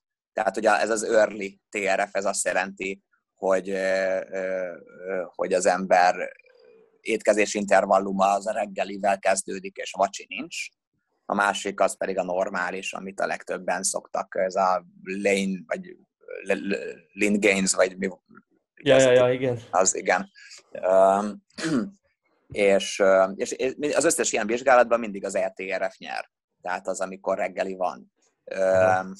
És, és azért is, ja, ja igen, tehát e, e, ez, amit most mondtam, itt úgy csinálták, hogy három étkezés, mind a három étkezés ugyanaz a két csoportnál, és az, az egyiknél ott ott ugye van egy reggeli, egy korai ebéd, mit tudom én, 11-kor, meg délután 3-kor van az utolsó étkezés, ott így volt ebben a vizsgálatban, a másik csoportnál meg nem tudom én, este 8-kor volt az utolsó étkezés, és a ebéd az meg nem 11-kor, hanem mit tudom én, 2-kor, nem, szóval ugye egyenletesen volt eloszlatva ugye a három étkezés, reggel 8 és este 8 között, a másiknál pedig ugye mhm. koránra volt sűrítve, ez nem LTRF-TRF összehasonlítás volt, ezt most csak mellékesen mondtam, hogy az olyan vizsgálatokban mindig az LTRF nyer. Itt, itt egyszerűen csak ennyi volt, és, és ugye a, a, a változásokat, tehát nagyon jó hatású volt mindenükre, érzékenységtől kezdve, body mass index, meg mindenre nagyon jó hatású volt a, az, hogy, hogy háromkor befejezték az étkezési intervallumukat, eleinte, itt nézték, ez nem tudom, hogy három hónap, vagy hat hónapon át ment ezt, azt hiszem, hogy három hónap, és ugye eleinte, hát kérdezték ugye az érségérzetüket is, hogy mit tudom én, éjfél, lefekvés előtt, vagy éjjel mennyire voltak éhesek. És az első két héten éhesebbek voltak azok, akik este nem ehettek, nyilván, mint akik még este ehettek, de két hét után már kevésbé voltak éhesek azok, akik este nem ehettek, mint akik este ehettek. Aha, aha. Tehát ez azt jelenti, hogy, hogy ugye át alakul a szervezet, visszatalál az eredeti állapotához, összehangolódik a perifériás. A perifériás az a, tehát ugye a májunk, meg az egyébeknek, tehát hogy, hogy amikor eszel, akkor a perifériás cirkadián ritmus az beindul. És ez nagyon fontos, hogy a perifériás és a központi az össze legyen hangolva, és így tudod egyébként is a legjobban összehangolni. Hát ugye a cirkadián ritmus, meg ennek a kettőnek az összehangoltsága hihetetlen fontos a egészség megőrzésében, és egyébként különösen a, a perifériásnak és a központinak az összehangolása, ami nagyon fontos, nem csak egyszerűen a központinak a rendesen a fényjel való összehangoltsága, és azzal, hogyha reggel fölkelsz, és nem sokkal azután, tehát két órán belül, hogy fölkelsz, eszel, az nagyon sokat segít, hogy ez a két óra összehangolódjon, és egyben az, hogy este meg már nem eszel. Ez, ez, ez nagyon sokat segít. És tehát szóval ebből a vizsgálatból ugye látszik, hogy, hogy csak akkor, csak akkor este a legéhesebb az ember vacsora környékén, ha akkor szokott sokat enni. Ha nem, akkor már éppen hogy. Értem, aha. De, de figyelj, ho, ho, hogy, hogy az anyámmal lehetséges az, hogy, hogyha ez ennyire egyértelmű, akkor mégis ilyen sokan félreinterpretálják igen, a igen, igen. Vagy ez marketing, és csak egy nem, eladható dolog? Nem, nem. A, a, az, az az oka, hogy két oka van. Ez egyik az egy praktikusság. Este van időd enni, reggel meg uh, nagy felszabadulás, meg egyébként is napközben, hogyha nem kell azzal, hogy most hova menjek enni, vagy mit tegyek meg gyorsan, egyből fölkezd, és már mehetsz dolgozni, vagy a, csinálhatod a dolgodat. Uh, ugye ez, ez, ez, ez, egy nagy érték, emiatt ez az embereknek szimpatikus, tetszik nekik ez a dolog, persze. Tehát így nézve eladható, de most ez nem jár anyagi haszonnal, ez csak így, mit tudom, egy az ember, mint a mémiét is szereti tovább örökíteni, nem csak a génjeit, ugye, és, és akkor ez egy könnyebben eladható mém mondhatni, hogy, hogy vagy, vagy praktikul, praktika, de, de de ott van az is, hogy, hogy mivel ugye ehhoz vagyunk szokva, ezért az éjségérzetünk este a legnagyobb, reggel a legkisebb, ezért reggel a legkönnyebb kihagynod a, egy étkezéssel nem tudsz nagyon sokat tenni. Tehát, hogy most lehet, hogy te tudsz, én például nem tudok, de általában más sem egy étkezésnél se 1000 kilokalóriánál többet megenni. Tehát mondjuk akkor inkább úgy mondom, hogy mondtam, azt, hiszem egyszer láttam, hogy talán 5000 kilokalóriát, vagy mennyit is meg tudsz enni egy nap alatt, de nem tudnál 2500-at talán egyszerre. Tehát, hogy a teljes napi kalóriabevitelednek a felét bevinni, az azért úgy megterhelő. Persze. És hogyha ugye két étkezésre vagy, vagy kevesebbre, tehát ugye összeszorítod az intervallumodat, és végül csak egy rendes nagy étkezésed lenne, akkor az automatikusan kalória csökkenéshez vezet. Tehát pont ezért, mert hogy este vagyunk a legéhesebb, akkor este hagy egyenek, akkor úgyse tudnák megenni azt, amit ö, ö, egyébként, hogyha... Tehát ugye reggel leszel, akkor nem csökken később az éjségérzeted arányosan azzal, tehát több lesz a kalóriabeviteled. És ezért egyszerűen a reggelivel kisebb lesz a kalóriabeviteled, egész egyszerűen, és, és, és ezáltal kisebb lesz a kalória, ami akkor előnyös, hogyha nem vékony vagy, hanem fogyni akarsz. És a legtöbb uh-huh. ember fogyni akar, és ugye egészen addig ez, tehát még Oké, okay, tehát ugye az inzulin érzékenységre ez nyilván rossz hatású, de addig, amíg fogysz, addig maga a fogyás az meg jó hatású az inzulin érzékenységre. Tehát aha, amíg aha, fogysz, aha. addig ez a stratégia valóban javítja az inzulin érzékenységet, de akkor is elmarad attól a stratégiától, mint hogyha reggeliznél, ebédelnél, és nem vacsoráznál. És rendesen Tehát számolnád a kalóriákat, és kalóriákat. Nem, nem, akkor számolnod se kell. Ha reggelizel, ebédelsz, de nem vacsorázol, akkor nem kell számolni a kalóriákat, akkor ugyanúgy automatikusan kialakul egy, egy csökkent kalóriabevitel, csak csak nehezebben Jogos, fogod aha. tudni ezt megoldani, mert reggel nincs aha. rá időd, este meg ki kell bírnod egy, egy-két hétig, még az esti ö, egész életedben mindig este volt el a legéhesebb, mert mindig este volt időd enni, és igen. Tehát, Értem, aha, persze, igen, igen, igen. És hogyha azt kibírod, akkor utána az már visszaalakul, és visszarendeződik a, a szervezet, meg a cirkadián ritmus, összehangolódik a perifériás meg. Tehát, hogy itt is ugye az jön elő, hogy mégis igaz, hogy jó ez a reggeli kihagyás a fajta intermittent fasting, de az is igaz, hogy nem jó, és akkor most ugye, hát, hogy ez is igaz, az is igaz, de hogy az egészet egybeveszem, akkor egyértelműen látszik, hogy ez az igazán jó, a másik az csak bizonyos kontextusban jó. Aha, aha. Tehát, hogyha valaki, valakinek tényleg fontos ez, és menedzseli rendesen, és, és az optimumot keresi, akkor egyértelmű a válasz, hogy kell, kell reggelizni. Hogyha ezt ilyen zárójelesen kezeli, és azt mondja, hogy hát nem, nem, tehát egy rossz értelme vett átlagemberről van szó, akit nem annyira érdekel, azt se tudja, mi az a fehérje, meg szénhidrát, akkor egyszerűbb neki azt mondani, hogy ne reggelizzél, mert lehet, hogy hamarabb le fog fogyni úgy, de ez hosszú távon nem biztos, hogy egy jó stratégia. Igen. Erre sok vizsgálat van, ETRF és a sima TRF összehasonlítása, aha, és mindig aha. az ETRF nyer. Basszus, Sőt, romba döntötted sok... az étkezésemet, igen.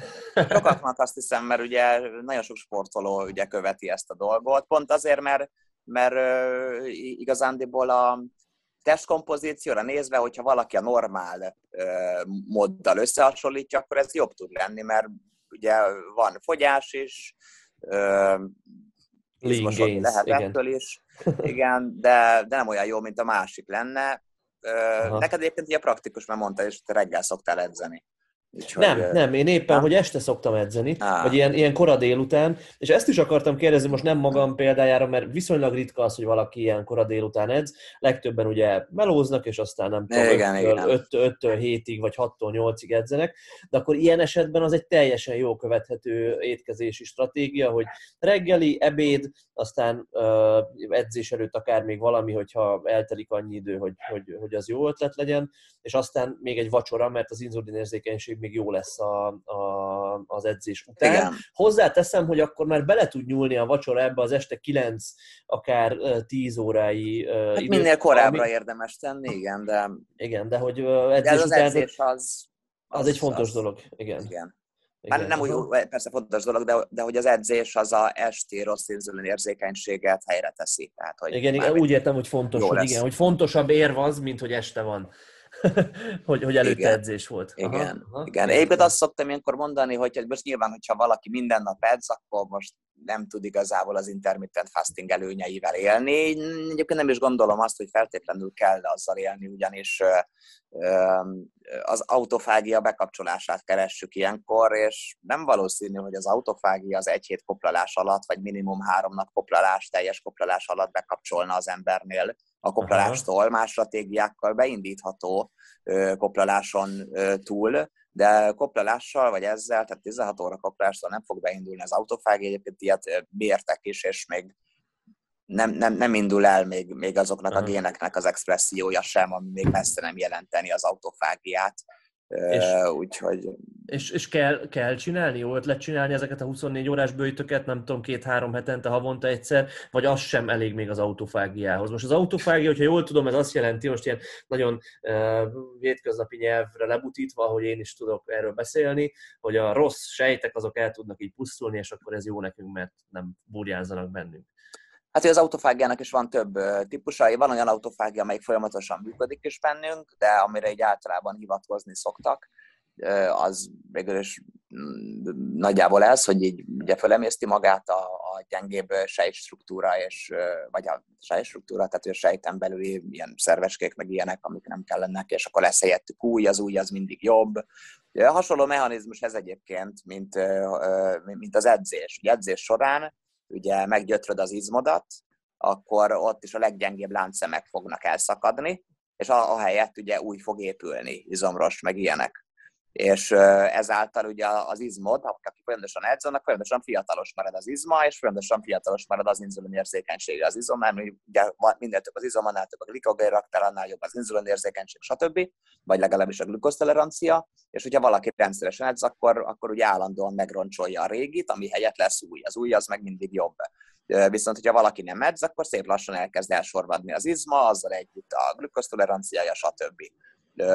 Tehát itt is valami hasonlóról van szó, hogy akkor először a leggyengébb láncszemet emészti föl ugye sejten belül ugye a, a szervezet, mármint a szervezeten belül az emésztődik fel először, és utána ugye nem az, amikor megeszi az az egészséges, mert attól igazából csak legyengült az a sejt, vagy a, tehát a szervezetünk, hanem amikor utána eszünk, utána a szervezet érzékeli, hogy ho, hát nincsen az, mert megettük. Hát akkor kell helyette csinálni másikat, és már van tápanyag, amiből aztán össze tudja azt rakni, meg energia, hogy, hogy összerakja és akkor megcsinálja az újat, és összességében ez az, ami egészséges volt. Ez olyan, mint ugye a koplalás, jó az immunrendszernek, nem, a koplalásnál semmi nem rosszabb az immunrendszernek, tehát a kalóriahiány meg a koplalás, de viszont a koplalás során felemésztjük a leggyengébb immunsejtjeinket, és amikor aztán eszünk, tehát hogyha rendszeresen koplal valaki, tehát akkor koplalsz, akkor könnyebben elkapod a megfázást. Tehát ez egy nem jó stratégia a védekezésre mondjuk most a koronavírus ellen, mert hallok ilyeneket, hogy akkor érdemes koplalni, meg nem tudom én micsoda, ha megfáztunk, vagy mit tudom. Jó, persze az ember nem kíván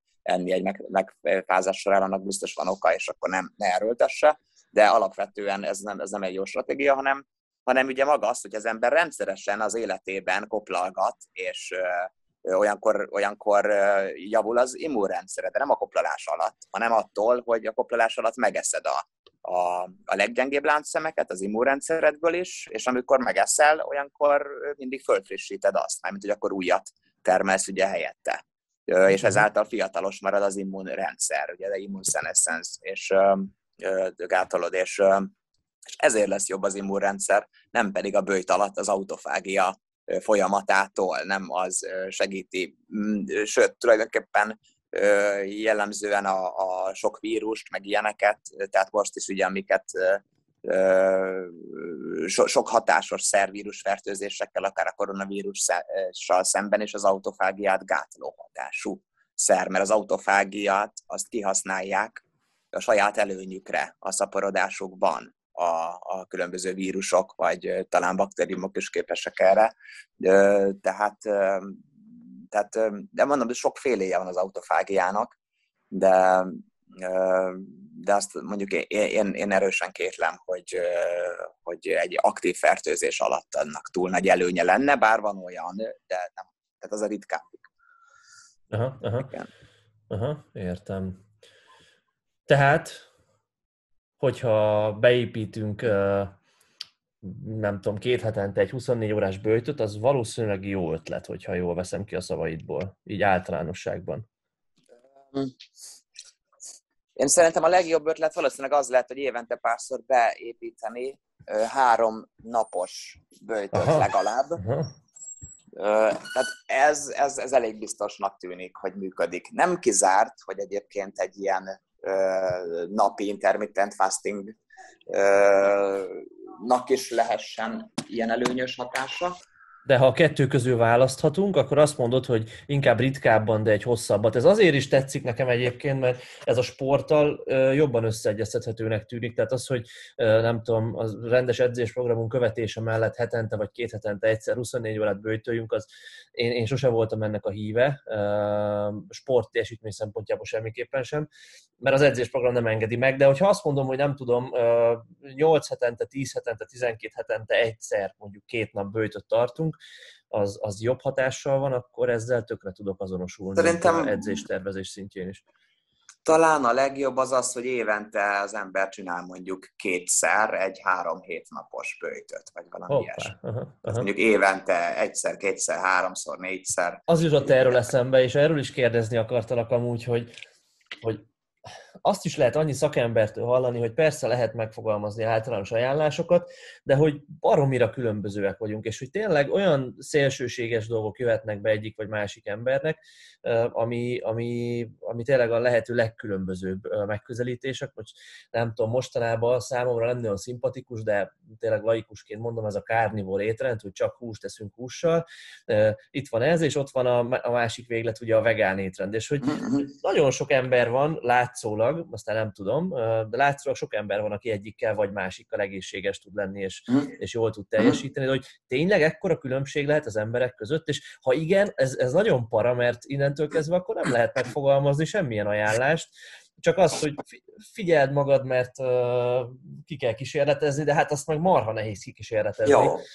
Igen. Uh, Oké, okay. szóval nem annyira az emberek között látom én itt ebben a... Van különbség az emberekben, nem hiszem, hogy olyan nagy. Tehát azért nagy általánosságban ugyanazt lehet elmondani mindenkivel kapcsolatban, de simán lehet, hogy az a vegán a karnivorral is ugyanolyan jó, és fordítva hatást érne el a karnivoros a vegán diétával hanem inkább itt a kivitelezésben. Tehát, hogy mitől lehet egészséges az egyik, mitől lehet egészséges a másik. Egyik sem optimális. Tehát egyik sem a karnivor nem lehet a legegészségesebb, sem a vegán nem lehet a legegészségesebb. Mi van a karnivorban, amitől az jó? Üm, gyakorlatilag nincsen benne ugye semmiféle allergén anyag. Ettől ez nyilván egy, egy jó pont nála. Üm, nincsen benne szénhidrát, és nincsen benne rost. Na most, hogyha valakinek nagyon rossz a, a inzulinérzékenysége, cukorbeteg, ilyesmi, ez nyilván jobb lesz neki, mint hogyha tésztát enne kenyeret, amihez szokva van. Tehát Aha. javulni fog.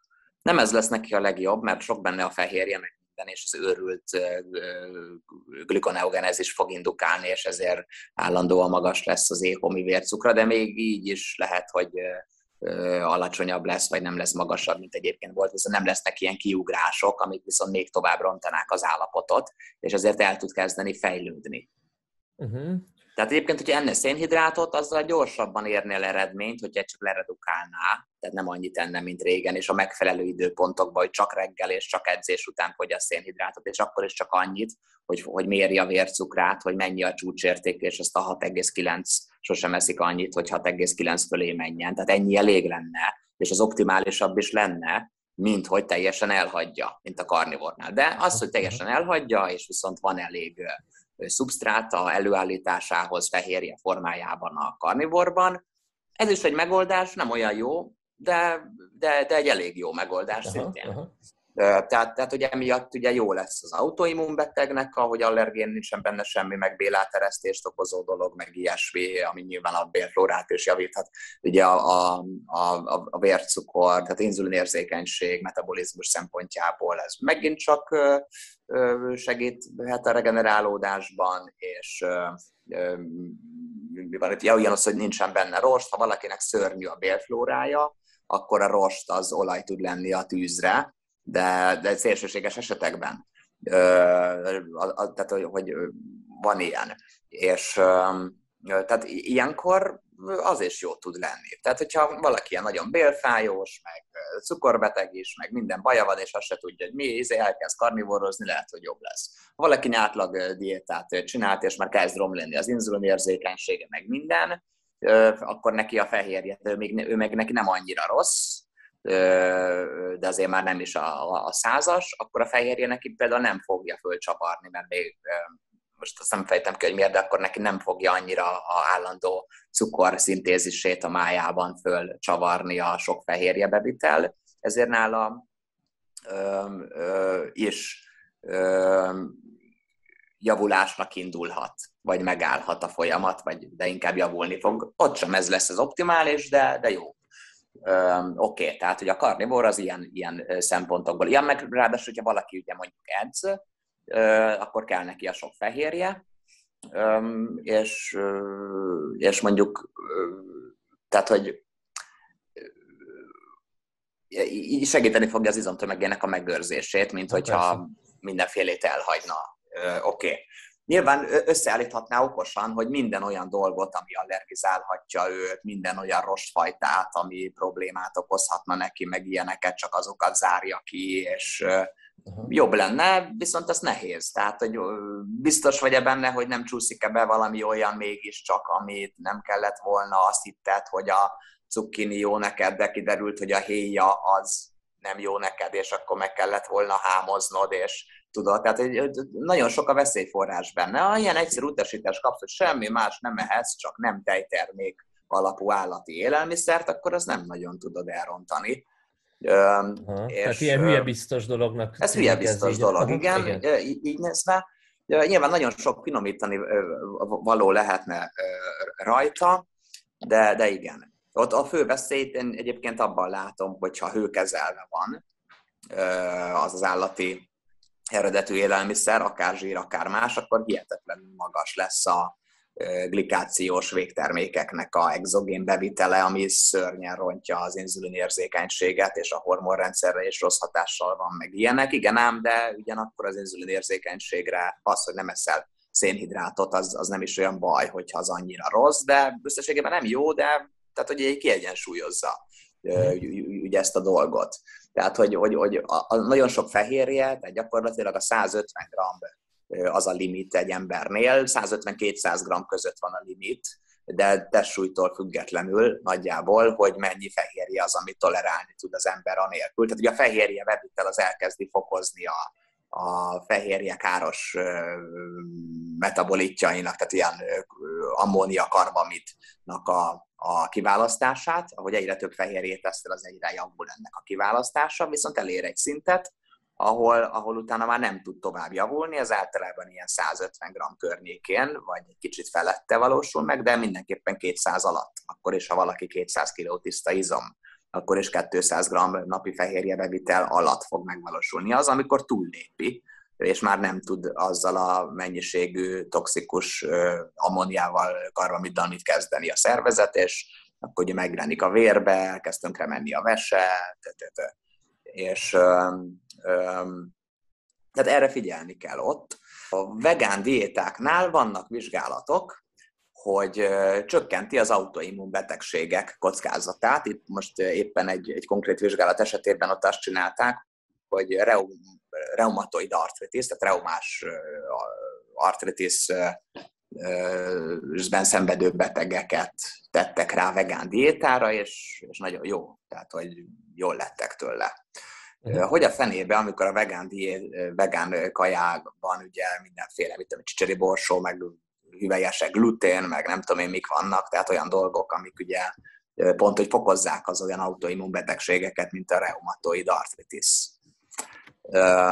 Úgy, hogyha ha alacsony fehérje, tehát a metionin restrikciója és a ciszteinnek a restrikciója, a kéntartalmú aminosavaknak a restrikciója, a fehérje restrikció az önmagában ugye aminosav, ennek a két aminosavnak a restrikciójához vezet, de a vegán diéták esetében ott eleve ezeknek az aminosavaknak nagy részét a bélflóra eszi meg az ő esetükben, mert egy olyan bélflóra alakul ki, tehát még kevesebb jut a véráramba ezekből, Aha. meg a BCA-kból is, amik nagyon hasonló Most A BCA-król van, a, a ugye ellágazó láncú aminosavakról van ilyen, hogy azt az ő bélflórájuk sokkal nagyobb arányban hasznosítja, és ezért egy jelentős részük már zsírsavként jut a vérben, tehát nem az aminosavak, azok viszont ugyanolyan hatásúak, mint az előbb említett kéntartalmú aminosavak, mindegy.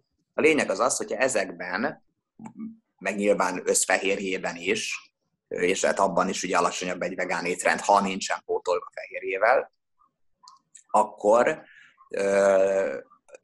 az beindít ezen aminosavak enyhe hiánya okán egy olyan mechanizmust, a szervezet, több jó, nagyon sok pozitív dologgal járó mechanizmus a szervezetbe, ami mit tudom én, egereknél 40%-kal meghosszabbítja az életet, meg, meg rengeteg előnye van valószínűleg, csak embereken még ezt nem vizsgálták, de ugye itt van egy olyan előnye is, hogy az immunrendszert sejtekben fokozza ez a, a most az mindegy, hogy mi miatt, de elindul a sejten belül egy olyan action, ami miatt, aminek több pozitív hozadéka lesz. Az egyik ilyen hozadéka az az, hogy a különböző immunágak, a TH1, a TH2, meg a TH17, ezek összehangolódnak azáltal, hogy fokoznak, fokozódnak a, a T-regulátor sejtek.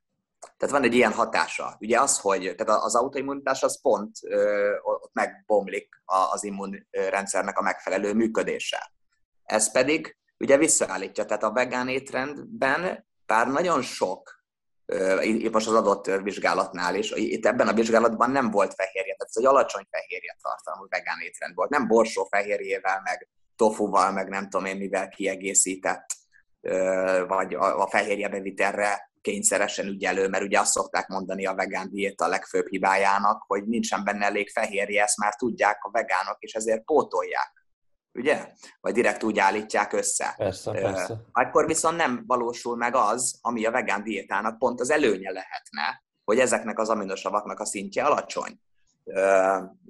Ami, ami indukálná a sok pozitív hatást. Tehát, hogy ugye ebben a vizsgálatban azért volt javulás, mert nem volt a fehérje pótolva, emiatt beindult ez az immunrendszert javító hatás, az immunrendszer egyensúlyát, tehát a immunágakat összehangoló hatása, az elindult, és annak ellenére, hogy egy csomó autoimmunitás gerjesztő allergént tartalmazott az étkezésük, ennek ellenére is jó hatású lett az autoimmun folyamatokra. De hogyha emellé ők sok, nem tudom én mondjuk az előbb említett mungóbabból sokat tennének, amivel abban nincs probléma, de sok benne a fehérje, vagy elkezdtek volna mellé akár csak csirke mellett tenni, amit nyilván a vegán nem fog, de hogy bármilyen fehérje forrást, és közben ugyanúgy eszi a glutént, meg a csicseriborsot, meg a nem tudom én micsoda, akkor nyilván még rosszabb lett volna ez a helyzet. Tehát, hogyha pótolod a fehérjét miközben, tehát a vegán diétának ez, ez lehetne az előnye,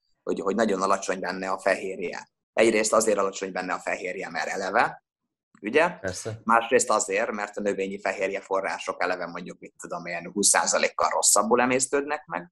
Harmadrészt azért is, mert, mert pont a problémás aminosavaknak egy részét azt jobban fermentálja az ő, ő bélbaktériumaik azáltal, hogy pont, hogy kevésbé emésztődnek meg, ezért olyan azokat jobban föl tudnak bizonyos baktériumok szaporodni, és ha azokból már sok van, akkor meg eleve azt úgy föl tudják emészteni. Tehát ezért a vérüknek az aminosabb szintje az még jobban lecsökken, és ennek lenne számukra hatása. Ehhez viszont nem kell vegánnak lenni, meg ugye ők nagyon sok rostot esznek, és a rostok hát ez is bélflóra kell, és van akinek a, a több rossz segít, van akinek a, a kevés, de hosszú távon végül el kell érni egy olyan bélflórát, ami bírja a rostokat, hiszen ez nem egy nem normális dolog, hogy nem bírja, és, és akkor már előnye tud lenni annak. Ugye minél, minél olyanabb, minél inkább el tudsz érni egy egészséges állapotot, ahol neked van egy jó bélflórád, amelyik elegendő mucint tud termelni, ami tudja közömbösíteni utána a, a, a különböző ilyen bélfalat átteresztő vagy gyulladásba hozó anyagokat, akkor nem fogja, jó már az inzulinérzékenységet, akkor nem kell a szénhidrátot kerülni, jó a immun, akkor ugye egyre többféle ételt tudsz probléma nélkül enni, ezért egyre több lehetőséged nyílik optimalizálni az étkezésedet azzal szemben, mint hogy elkezded magadat ezerrel korlátozni, folyamatosan szűkülnek a lehetőségeid, de lehet, hogy eleinte erre van szükség, hiszen amíg nem érsz el egy olyan optimális egészségi állapotot, először azt kell elérni. Ha már azt elérted, akkor lehet nyitni, és akkor tudod még tovább optimalizálni a dolgot.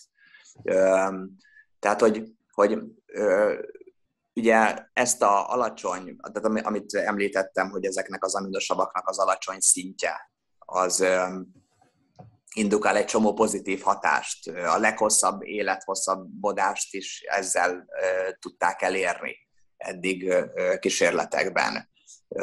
Meg amit most mondtam, az pedig ugye emberi, embereken végzett vizsgálat, hogy jó volt a reumás artritisben, meg mert tehát az immunrendszer hangolása miatt ehhez nem kell, tehát hogy ehhez csak ezeknek az aminosavaknak a csökkentésére van szükség, amit éppenséggel akár karnivóron is meg lehetne oldani, csak akkor, mit tudom én, kétharmadban legalább kollagén típusú fehérjékre kéne alapozni, tehát csont, csontvelő, tudod, meg ilyeneket izé enni, meg bőr, meg ilyeneket, csak nem a húsrészeket.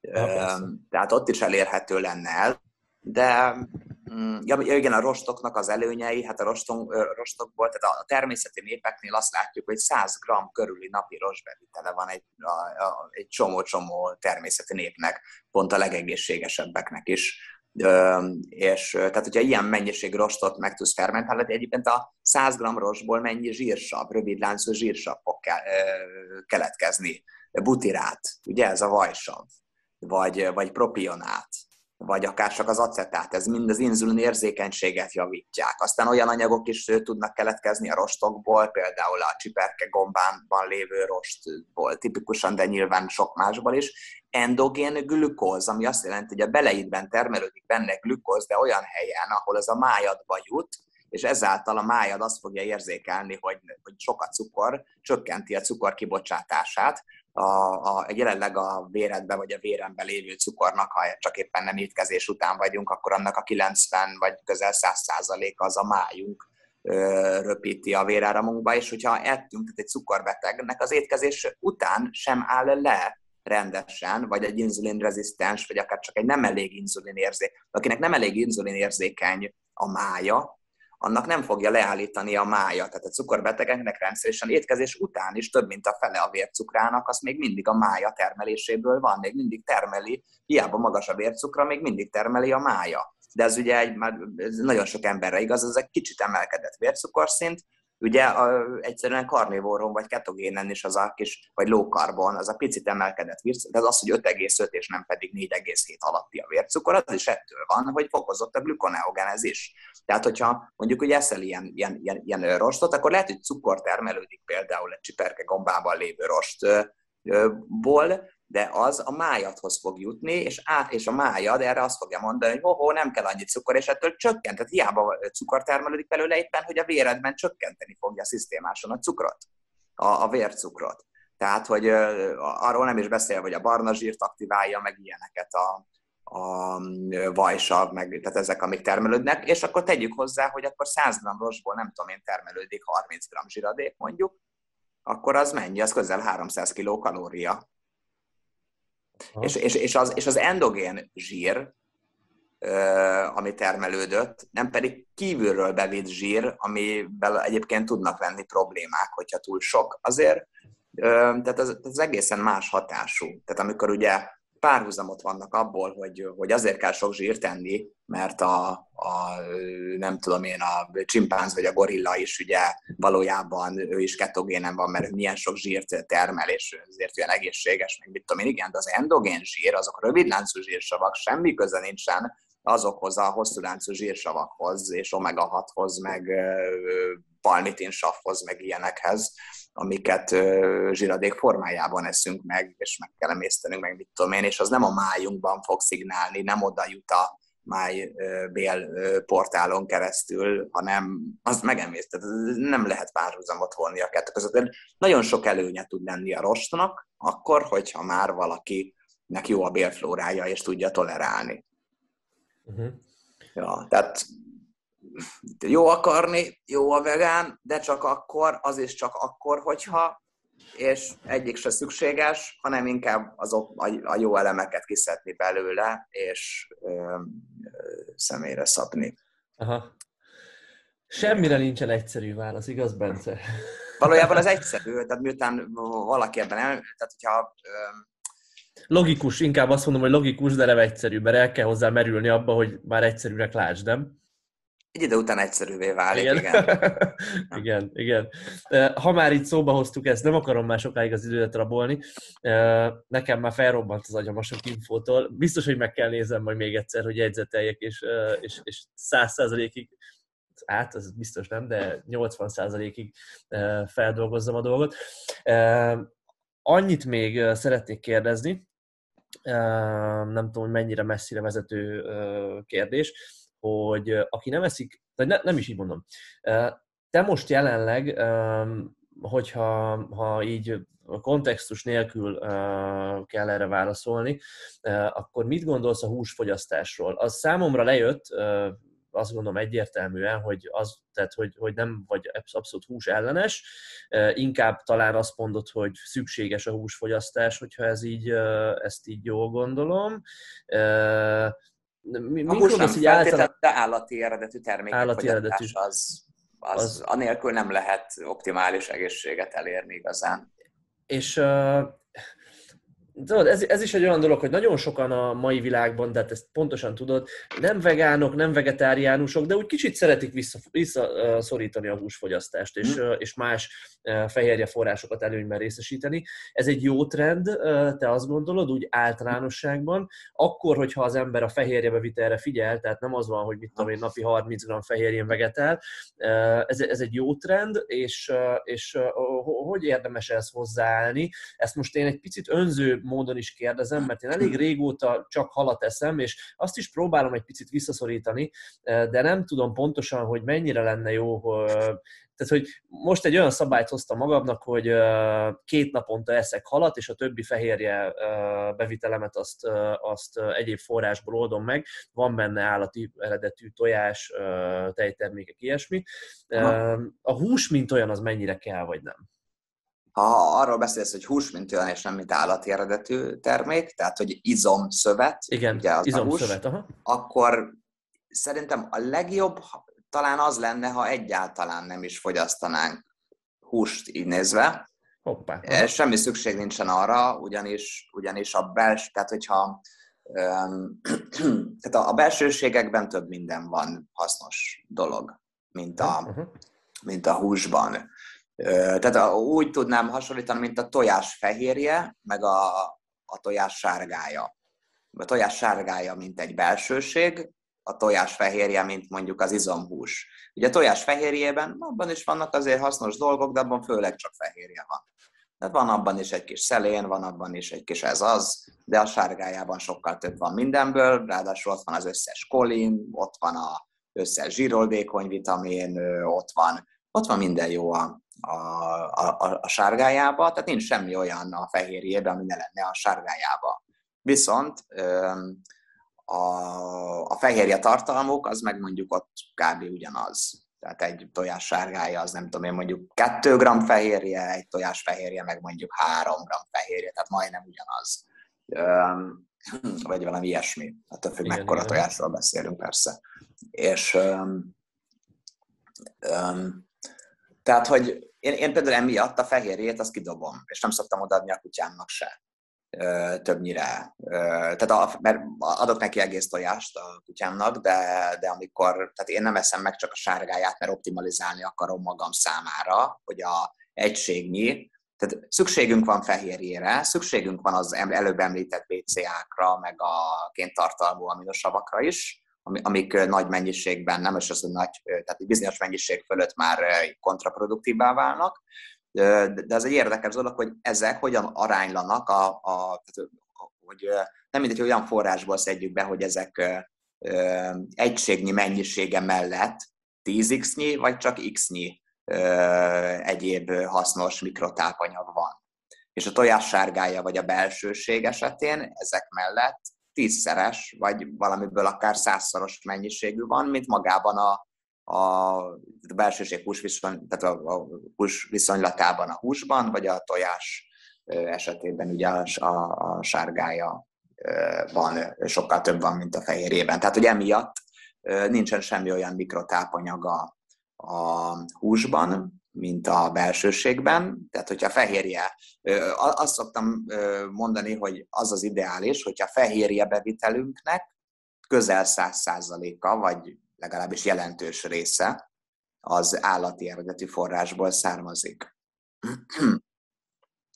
És ezt viszont oldjuk meg úgy, lehetőleg, hogy, hogy, hogy, hogy minél több mikrotápanyag, tehát olyan forrásokból, amivel ugye a mikrotápanyagot maximalizálni tudjuk, miközben ez már csak egy ilyen plusz dolog, hogy a BCA és géntartalmú aminosavakat még minimalizálni, de ez már csak annak számára ilyen, aki kifejezetten eltökélt mondjuk a, a, abba, hogy száz fölött éljen, vagy ilyesmi. Nagyon egészségesen, hoz sokáig, akár száz évig lehet élni anélkül is, hogy ez utóbbi dologra figyelnénk, de arra érdemes figyelni, hogy a mikrotápanyagokra maximalizáljuk, és ebben az esetben, hogyha inkább a belsőségekből, kagylóból,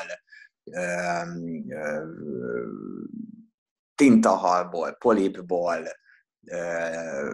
rákból, meg ilyesmik, tehát ilyen tengeri herkentyükből, tojássárgájából, meg ugye a belsőségekből, tehát hogyha ilyenekből fedezzük a, a fehérje bevitelünket, akkor mondjuk átlagosan talán tízszer annyi hasznos mikrotápanyaghoz jutunk. Taurin, cink, préz, stb. Tehát, hogy vitaminok. Úgy, úgyhogy emiatt az lenne az igazán optimális, ha nem is ennénk hús, de azért ez, hogy mondjam, tehát ez azért egyáltalán nem fontos, tehát nyugodtan együnk húst, csak mondjuk a fehérje bevitelünknek lehetőleg az állati fehérje bevitelünknek lehetőleg csak a fele legyen a húsból, a másik fele meg inkább ilyen a felsoroltakból, az is teljesen jó, de ha valaki nagyon maximalista, akkor talán a legjobb, hogyha nem is enne húst. Igen, és egyébként összmennyiségben nézve, tehát mint fehérje, én, én, én azt hiszem, hogy azt úgy érdemes csinálni, hogy minél kevesebbet, ugye a szénhidrát spórolja meg a szükséges fehérjét, tehát vannak ilyen vizsgálatok, hogy a, a nitrogén egyensúly, akár az, hogyha valaki kevés fehérjét eszik, és egyébként nincs kalóriahiánya, és eszik elég szénhidrátot, akkor az 0,6 g per testsúly kilogramnál be tud állni már. És még ez alatt is valószínűleg, hogyha csak az nem mérik, hogyha valaki úgy ö, ö, trenírozza magát, azért nem ez a jellemző, általában 0,8, tehát az az átlag, hogy 0,8 g per testű kilogramnál áll be. Egy sportoló esetében, ha csak valaki nem ilyen sportoló és így nagyon tolja, tehát mondjuk egy testépítő esetében olyan 1,2 g per testsúly kilogramm körül van, de 1,6 alatt ahol az optimum beáll, és a fölött már fölösleges. De ez is olyan, hogyha alacsony fehérje bevitellel edz valaki, és nincs kalóriahiány, és van elég szénhidrát, valószínűleg ugyanúgy beállna 0,8-on, és nem járna túl nagy előnyel az, hogy 2 g per testsúly kilogramnyi fehérjét esznek, de azért nyilván sporthoz azért 1,2 alá nem hiszem, hogy érdemes menni de, de szerintem beállna 0-8-nál is. Minden esetre, mivel hogy a, a, a fehérjével, a fehérje végül is ugye kell immunrendszerünknek, izomépítésünkhez, stb., de hogy fölösleges annyi fehérjét enni, hogy, és annyira kevés szénhidrátot, hogy a fehérjéből akarjunk szénhidrátot előállítani. Annak nincs értelme. Most nem hallak. Oké. Okay. Ja, itt, itt vagyok, itt vagyok. Oké. Okay. Csak azt mondom, hogy világos, igen, tehát de érdekes, viszont, aha. Tehát... Viszont aha. Azt az összefüggés még gyorsan hozzáteszem, hogy a vércukor sosem menjen hét felé. Tehát, hogy, hogy addig érdemes mindenkinek növelni a szénhidrát bevitelét, amíg megvalósul az, hogy a vércukra sosem megy hét felét csúcsértéken. Mhm. Ezt az ember izé szurkálja magát párszor, és aki tapasztalja, hogy, hogy, hogy mikor és mennyit, mert ugye este sokkal kevesebb szénhidrátot fogsz tudni enni egy nem edzés után, mint egy edzés után, vagy mint reggel. Tehát, hogy ugyanattól a szénhidráttól lehet, hogy este fölmegy kilencre a vércukrod, amitől reggelnek sem moccan. Uh-huh. Ez nekem egy ilyen tapasztalatom, hogy reggel bármit betolhatok, és nem moccan meg, vagy max. egy picit följebb, vagy egy picit lejjebb megy, de ilyen tizedeket. De semmi este, meg viszonylag vigyáznom kell, kivéve a helyzetem. Na most igen, tehát, hogy, mert hogyha amíg nem megy 6,9 vagy 7 fölé a vércukor, igazából akár 7-ig is elmehetne, de én valami másból egyszer kiszámoltam, hogy 6,9 az, ami fölött már elméletben tudhat problémát okozni, bár ahhoz azért hosszú távon kell ott lennie, de hivatalosan a 7,7-től történik csak probléma, de pontosabb adatokban nekem ez inkább 6,9-nek tűnik. Mindegy, szóval amíg, opa, amíg ez teljesül, addig ugye nem kell tartani a szénhidráttól, Uh-huh. És akkor viszont kár a tornáztatni az ember máját, hogy vesélyét, stb., hogy csinálja a fehérjéből a Aha, fölöslegesen. Úgyhogy, úgyhogy valahogy így érdemes belülni. Ez érdekes, érdekes nagyon számomra az, hogy akkor azt mondod, hogy maximalizálni kell kvázi. Jó, nyilván megint végletesen maximalizálni kell a szénhidrátot, igen, és minimalizálni kell a fehérjét. Mi nem jelent alacsony fehérjét amúgy, csak... Igen. Na jó, csak azért figyelj, a, a magunk fajtának nem tudom, az a 1,2 g fehérje, hát az semmi körülbelül. Tehát, hogy én nagyon sokáig pánikba voltam, hogyha nem volt meg legalább a 2 g testsúly kilogrammonként. Ezt a nagyon sokáig ott értem úgy, hogy legalább 10 évig mióta edzek. Hány kiló vagy? Milyen szűk 100, 90 és 100 között mozgok. Aha, tehát akkor azért ott a határán vagy a 200 g fehérje. Tehát azért a két, hát figyelj, a 200 g fehérje az fú, az nagyon sokáig minimum meg volt, mert nagyon sokáig ugye azok az infók jöttek át nekem, hogy csak az állati eredetűt kell beleszámolni a rizsből, meg ilyesmit hagyjuk, uh-huh. persze, az csak ilyen sallang, tehát szerintem meg volt ilyen 240 is, meg 250 nagyon sok éven keresztül, uh-huh. amikor kevésbé számoltam pontosan. Ez van egy, van egy vizsgálat, ahol hát ott persze teljes proteinnel csinálták,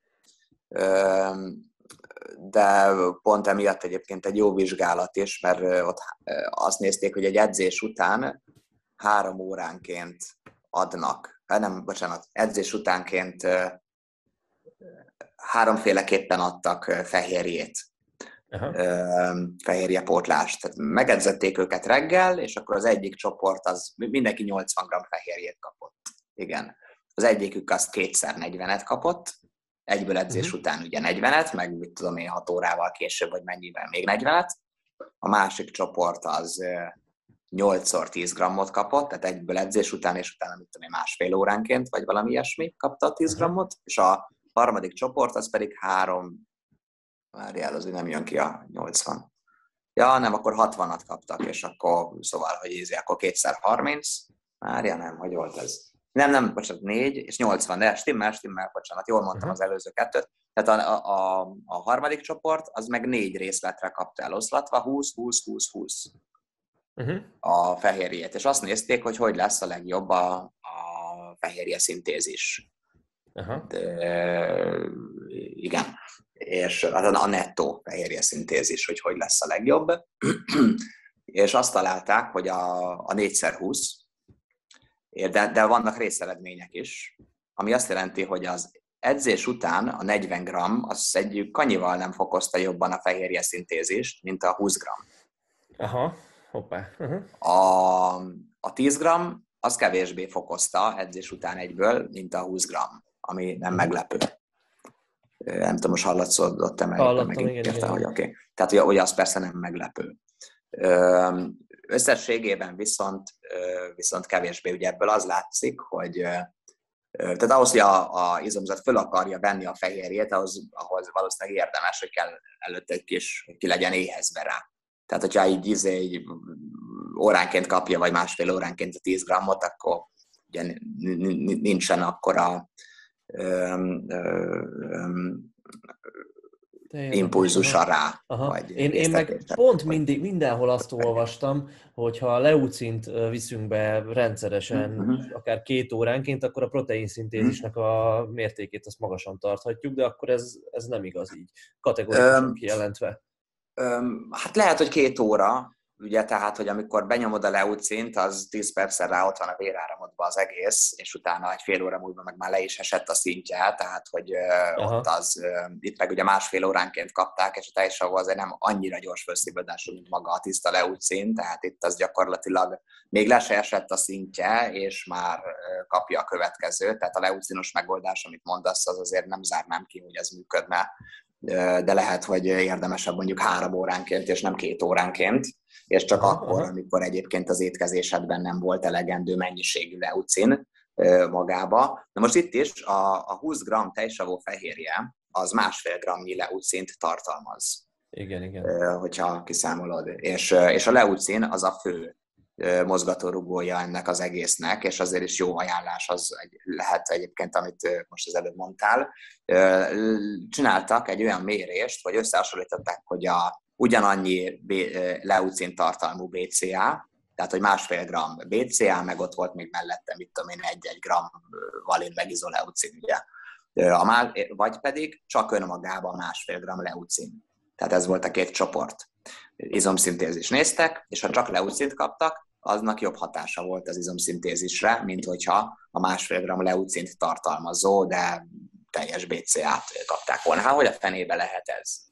Mi a megoldás? Az a megoldás, hogy ugyanazok a, a, a bélben, ugyanazok a transporterek viszik a véráramba a, ezt a három aminosavat, és ezek versengenek ezért egymással, ezért ha csak leucin kapsz, akkor több lesz, több megy a véráramba, már pedig a leucin az, amelyik a leginkább aktiválja az mTOR-t, meg az izom szintézist, és, és hát ezért volt ez jobb hatású.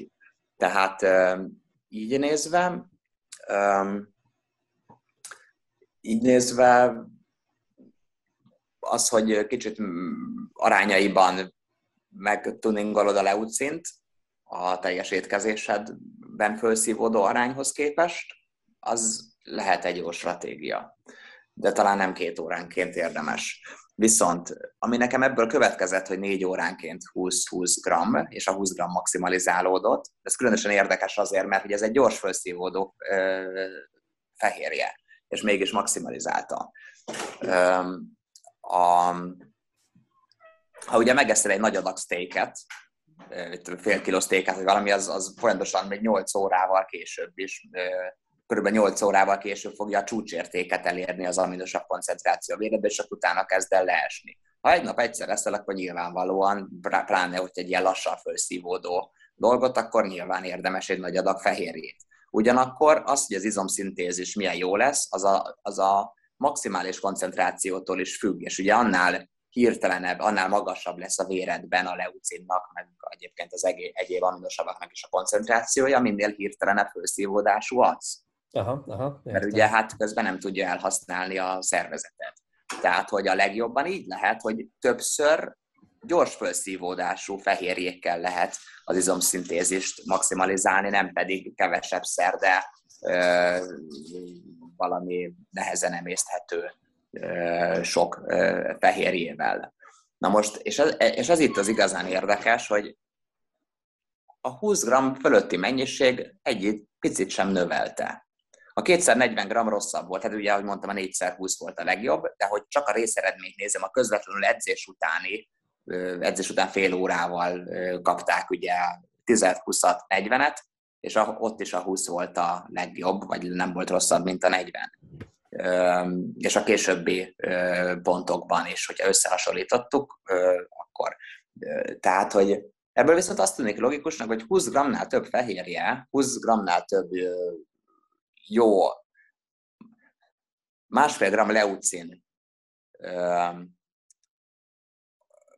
tartalmazó teljes értékű fehérjéből 20 g, Igen. Így, így pontos, az elegendő az izomszintézis maximalizálására test súlytól függetlenül. Aha. Ott ezt is, az más vizsgálatokban nézték, hogy maga az, hogy mennyi leucin kell, az testsúlytól független, mert valahogy az mhm. mTOR aktivitásán keresztül fejti ki a hatását. Az pedig, jó, hogy nyilván azért lehet különbség, de hát nem, inkább úgy mondanám, nem összefüggetlenül nem arányos vele. Tehát egy enyhe, uh-huh. nyilván egy 100 kilósnak kicsit több kell, mint egy 50, de nem kétszer annyi, csak mondjuk 10%-kal több vagy 20-szal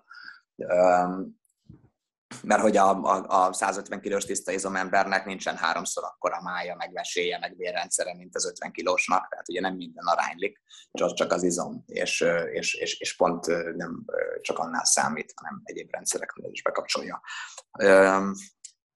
Szóval, szóval nekem van egy ilyen elméletem, hogy, hogy nem kell olyan sok fehérje, de az legyen három óránként kb., és, és 20 g mindig legyen, és akkor így érdemes föltitrálni. Tehát, hogy mondjuk egy napi 5 20 g-os fehérje bevitel, az lehet, hogy ugyanazt tudja, hogyha egyébként a szénhidrát az elegendő, és a kalória is, mint, mint, mint a nagyon magas fehérje tartalmú. étkezés. Tehát nincs semmi olyan ok, amiért azt lehetne Sőt, ez jobban be is kapcsolná, mint hogyha mondjuk háromszor ennél 50 g fehérjét.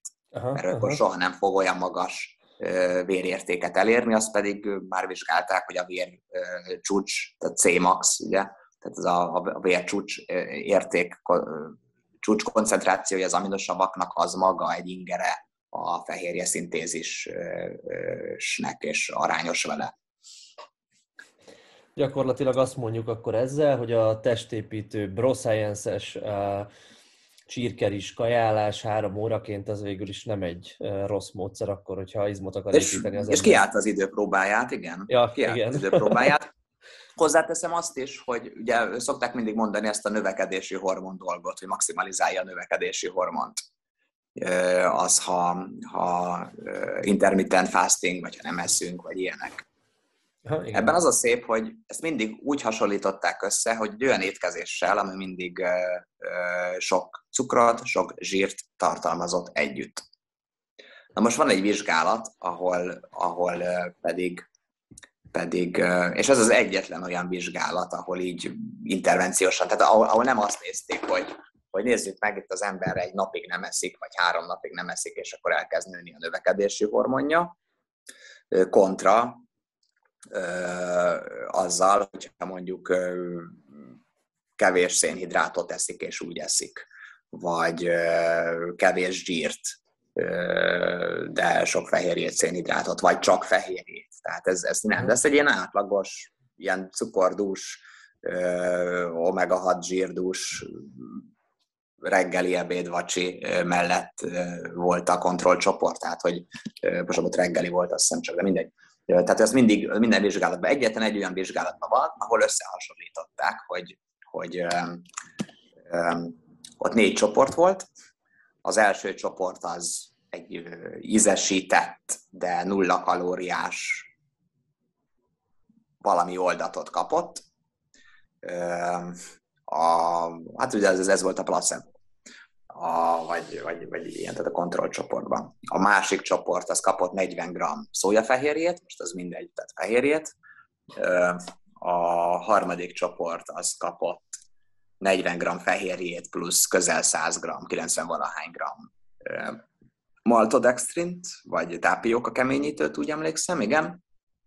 Tehát izé, glükózt gyakorlatilag, mint a szőlőcukort kapott volna. A harmadik csoport, de nem, most a negyedik csoportnál tartok? Első, második, harmadik. Uh, harmadik. Igen, a, a negyedik csoport, tehát az első semmit, a, a, a második 40 g fehérjét, a harmadik fehérjét és szénhidrátot, és sokat, a negyedik az fehérjét és zsiradékot, tehát 40 g zsir, fehérje plusz 15 g zsiradék, a szója, olaj, vagy nem tudom én, tehát mindegy. Az ötödik, az pedig mindent kapott, tehát a 40 g fehérjét is megkapta, közel 100 g szénhidrátot is megkapta, meg a 15 g zsiradékot is megkapta. És a növekedési hormon is mérték bennük, meg mást is.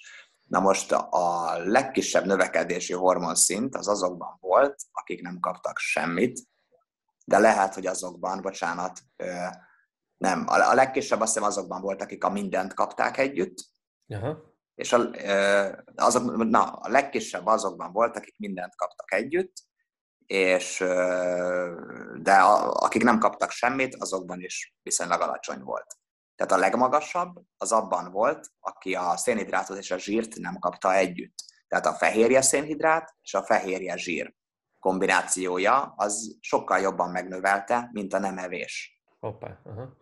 Tehát ebből azért, tehát lehet, hogyha ha nem ugrasztjuk szét az inzulinunkat, azáltal, hogy nem 100 g cukrot eszünk meg, csak 50-et mondjuk, és azt is mondjuk, mit tudom én, valami normálisabb forrásból, vagy nem eszünk meg 50 g zsírt, csak 15-öt, vagy ilyesmi, a fehérje az egyértelműen segít a növekedési hormont, mert a szintéziséhez így kell az arginin, meg nem tudom én, hogy van ez, de, de a fehérje az, az, az, az ismert, hogy fokozza. Ja, a, a fehérje, bocsánat, ugye azt nem mondtam, hogy aki csak 40 g fehérjét ö, evett, annak fokozza. De valami ilyesmi volt, hogy mondjuk 150 volt alapból. Ha megetted a, a 40 g fehérjét, akkor mondjuk 200-ra nőtt, ha megetted a 40 g fehérjé mellé akár a, a tehát vagy a szénhidrátot, vagy a zsírt, de nem együtt, akkor fölnőtt, nem 200-ra, de, az, de 300-ra mondjuk, tehát akkor jóval nagyobb volt. Uh-huh.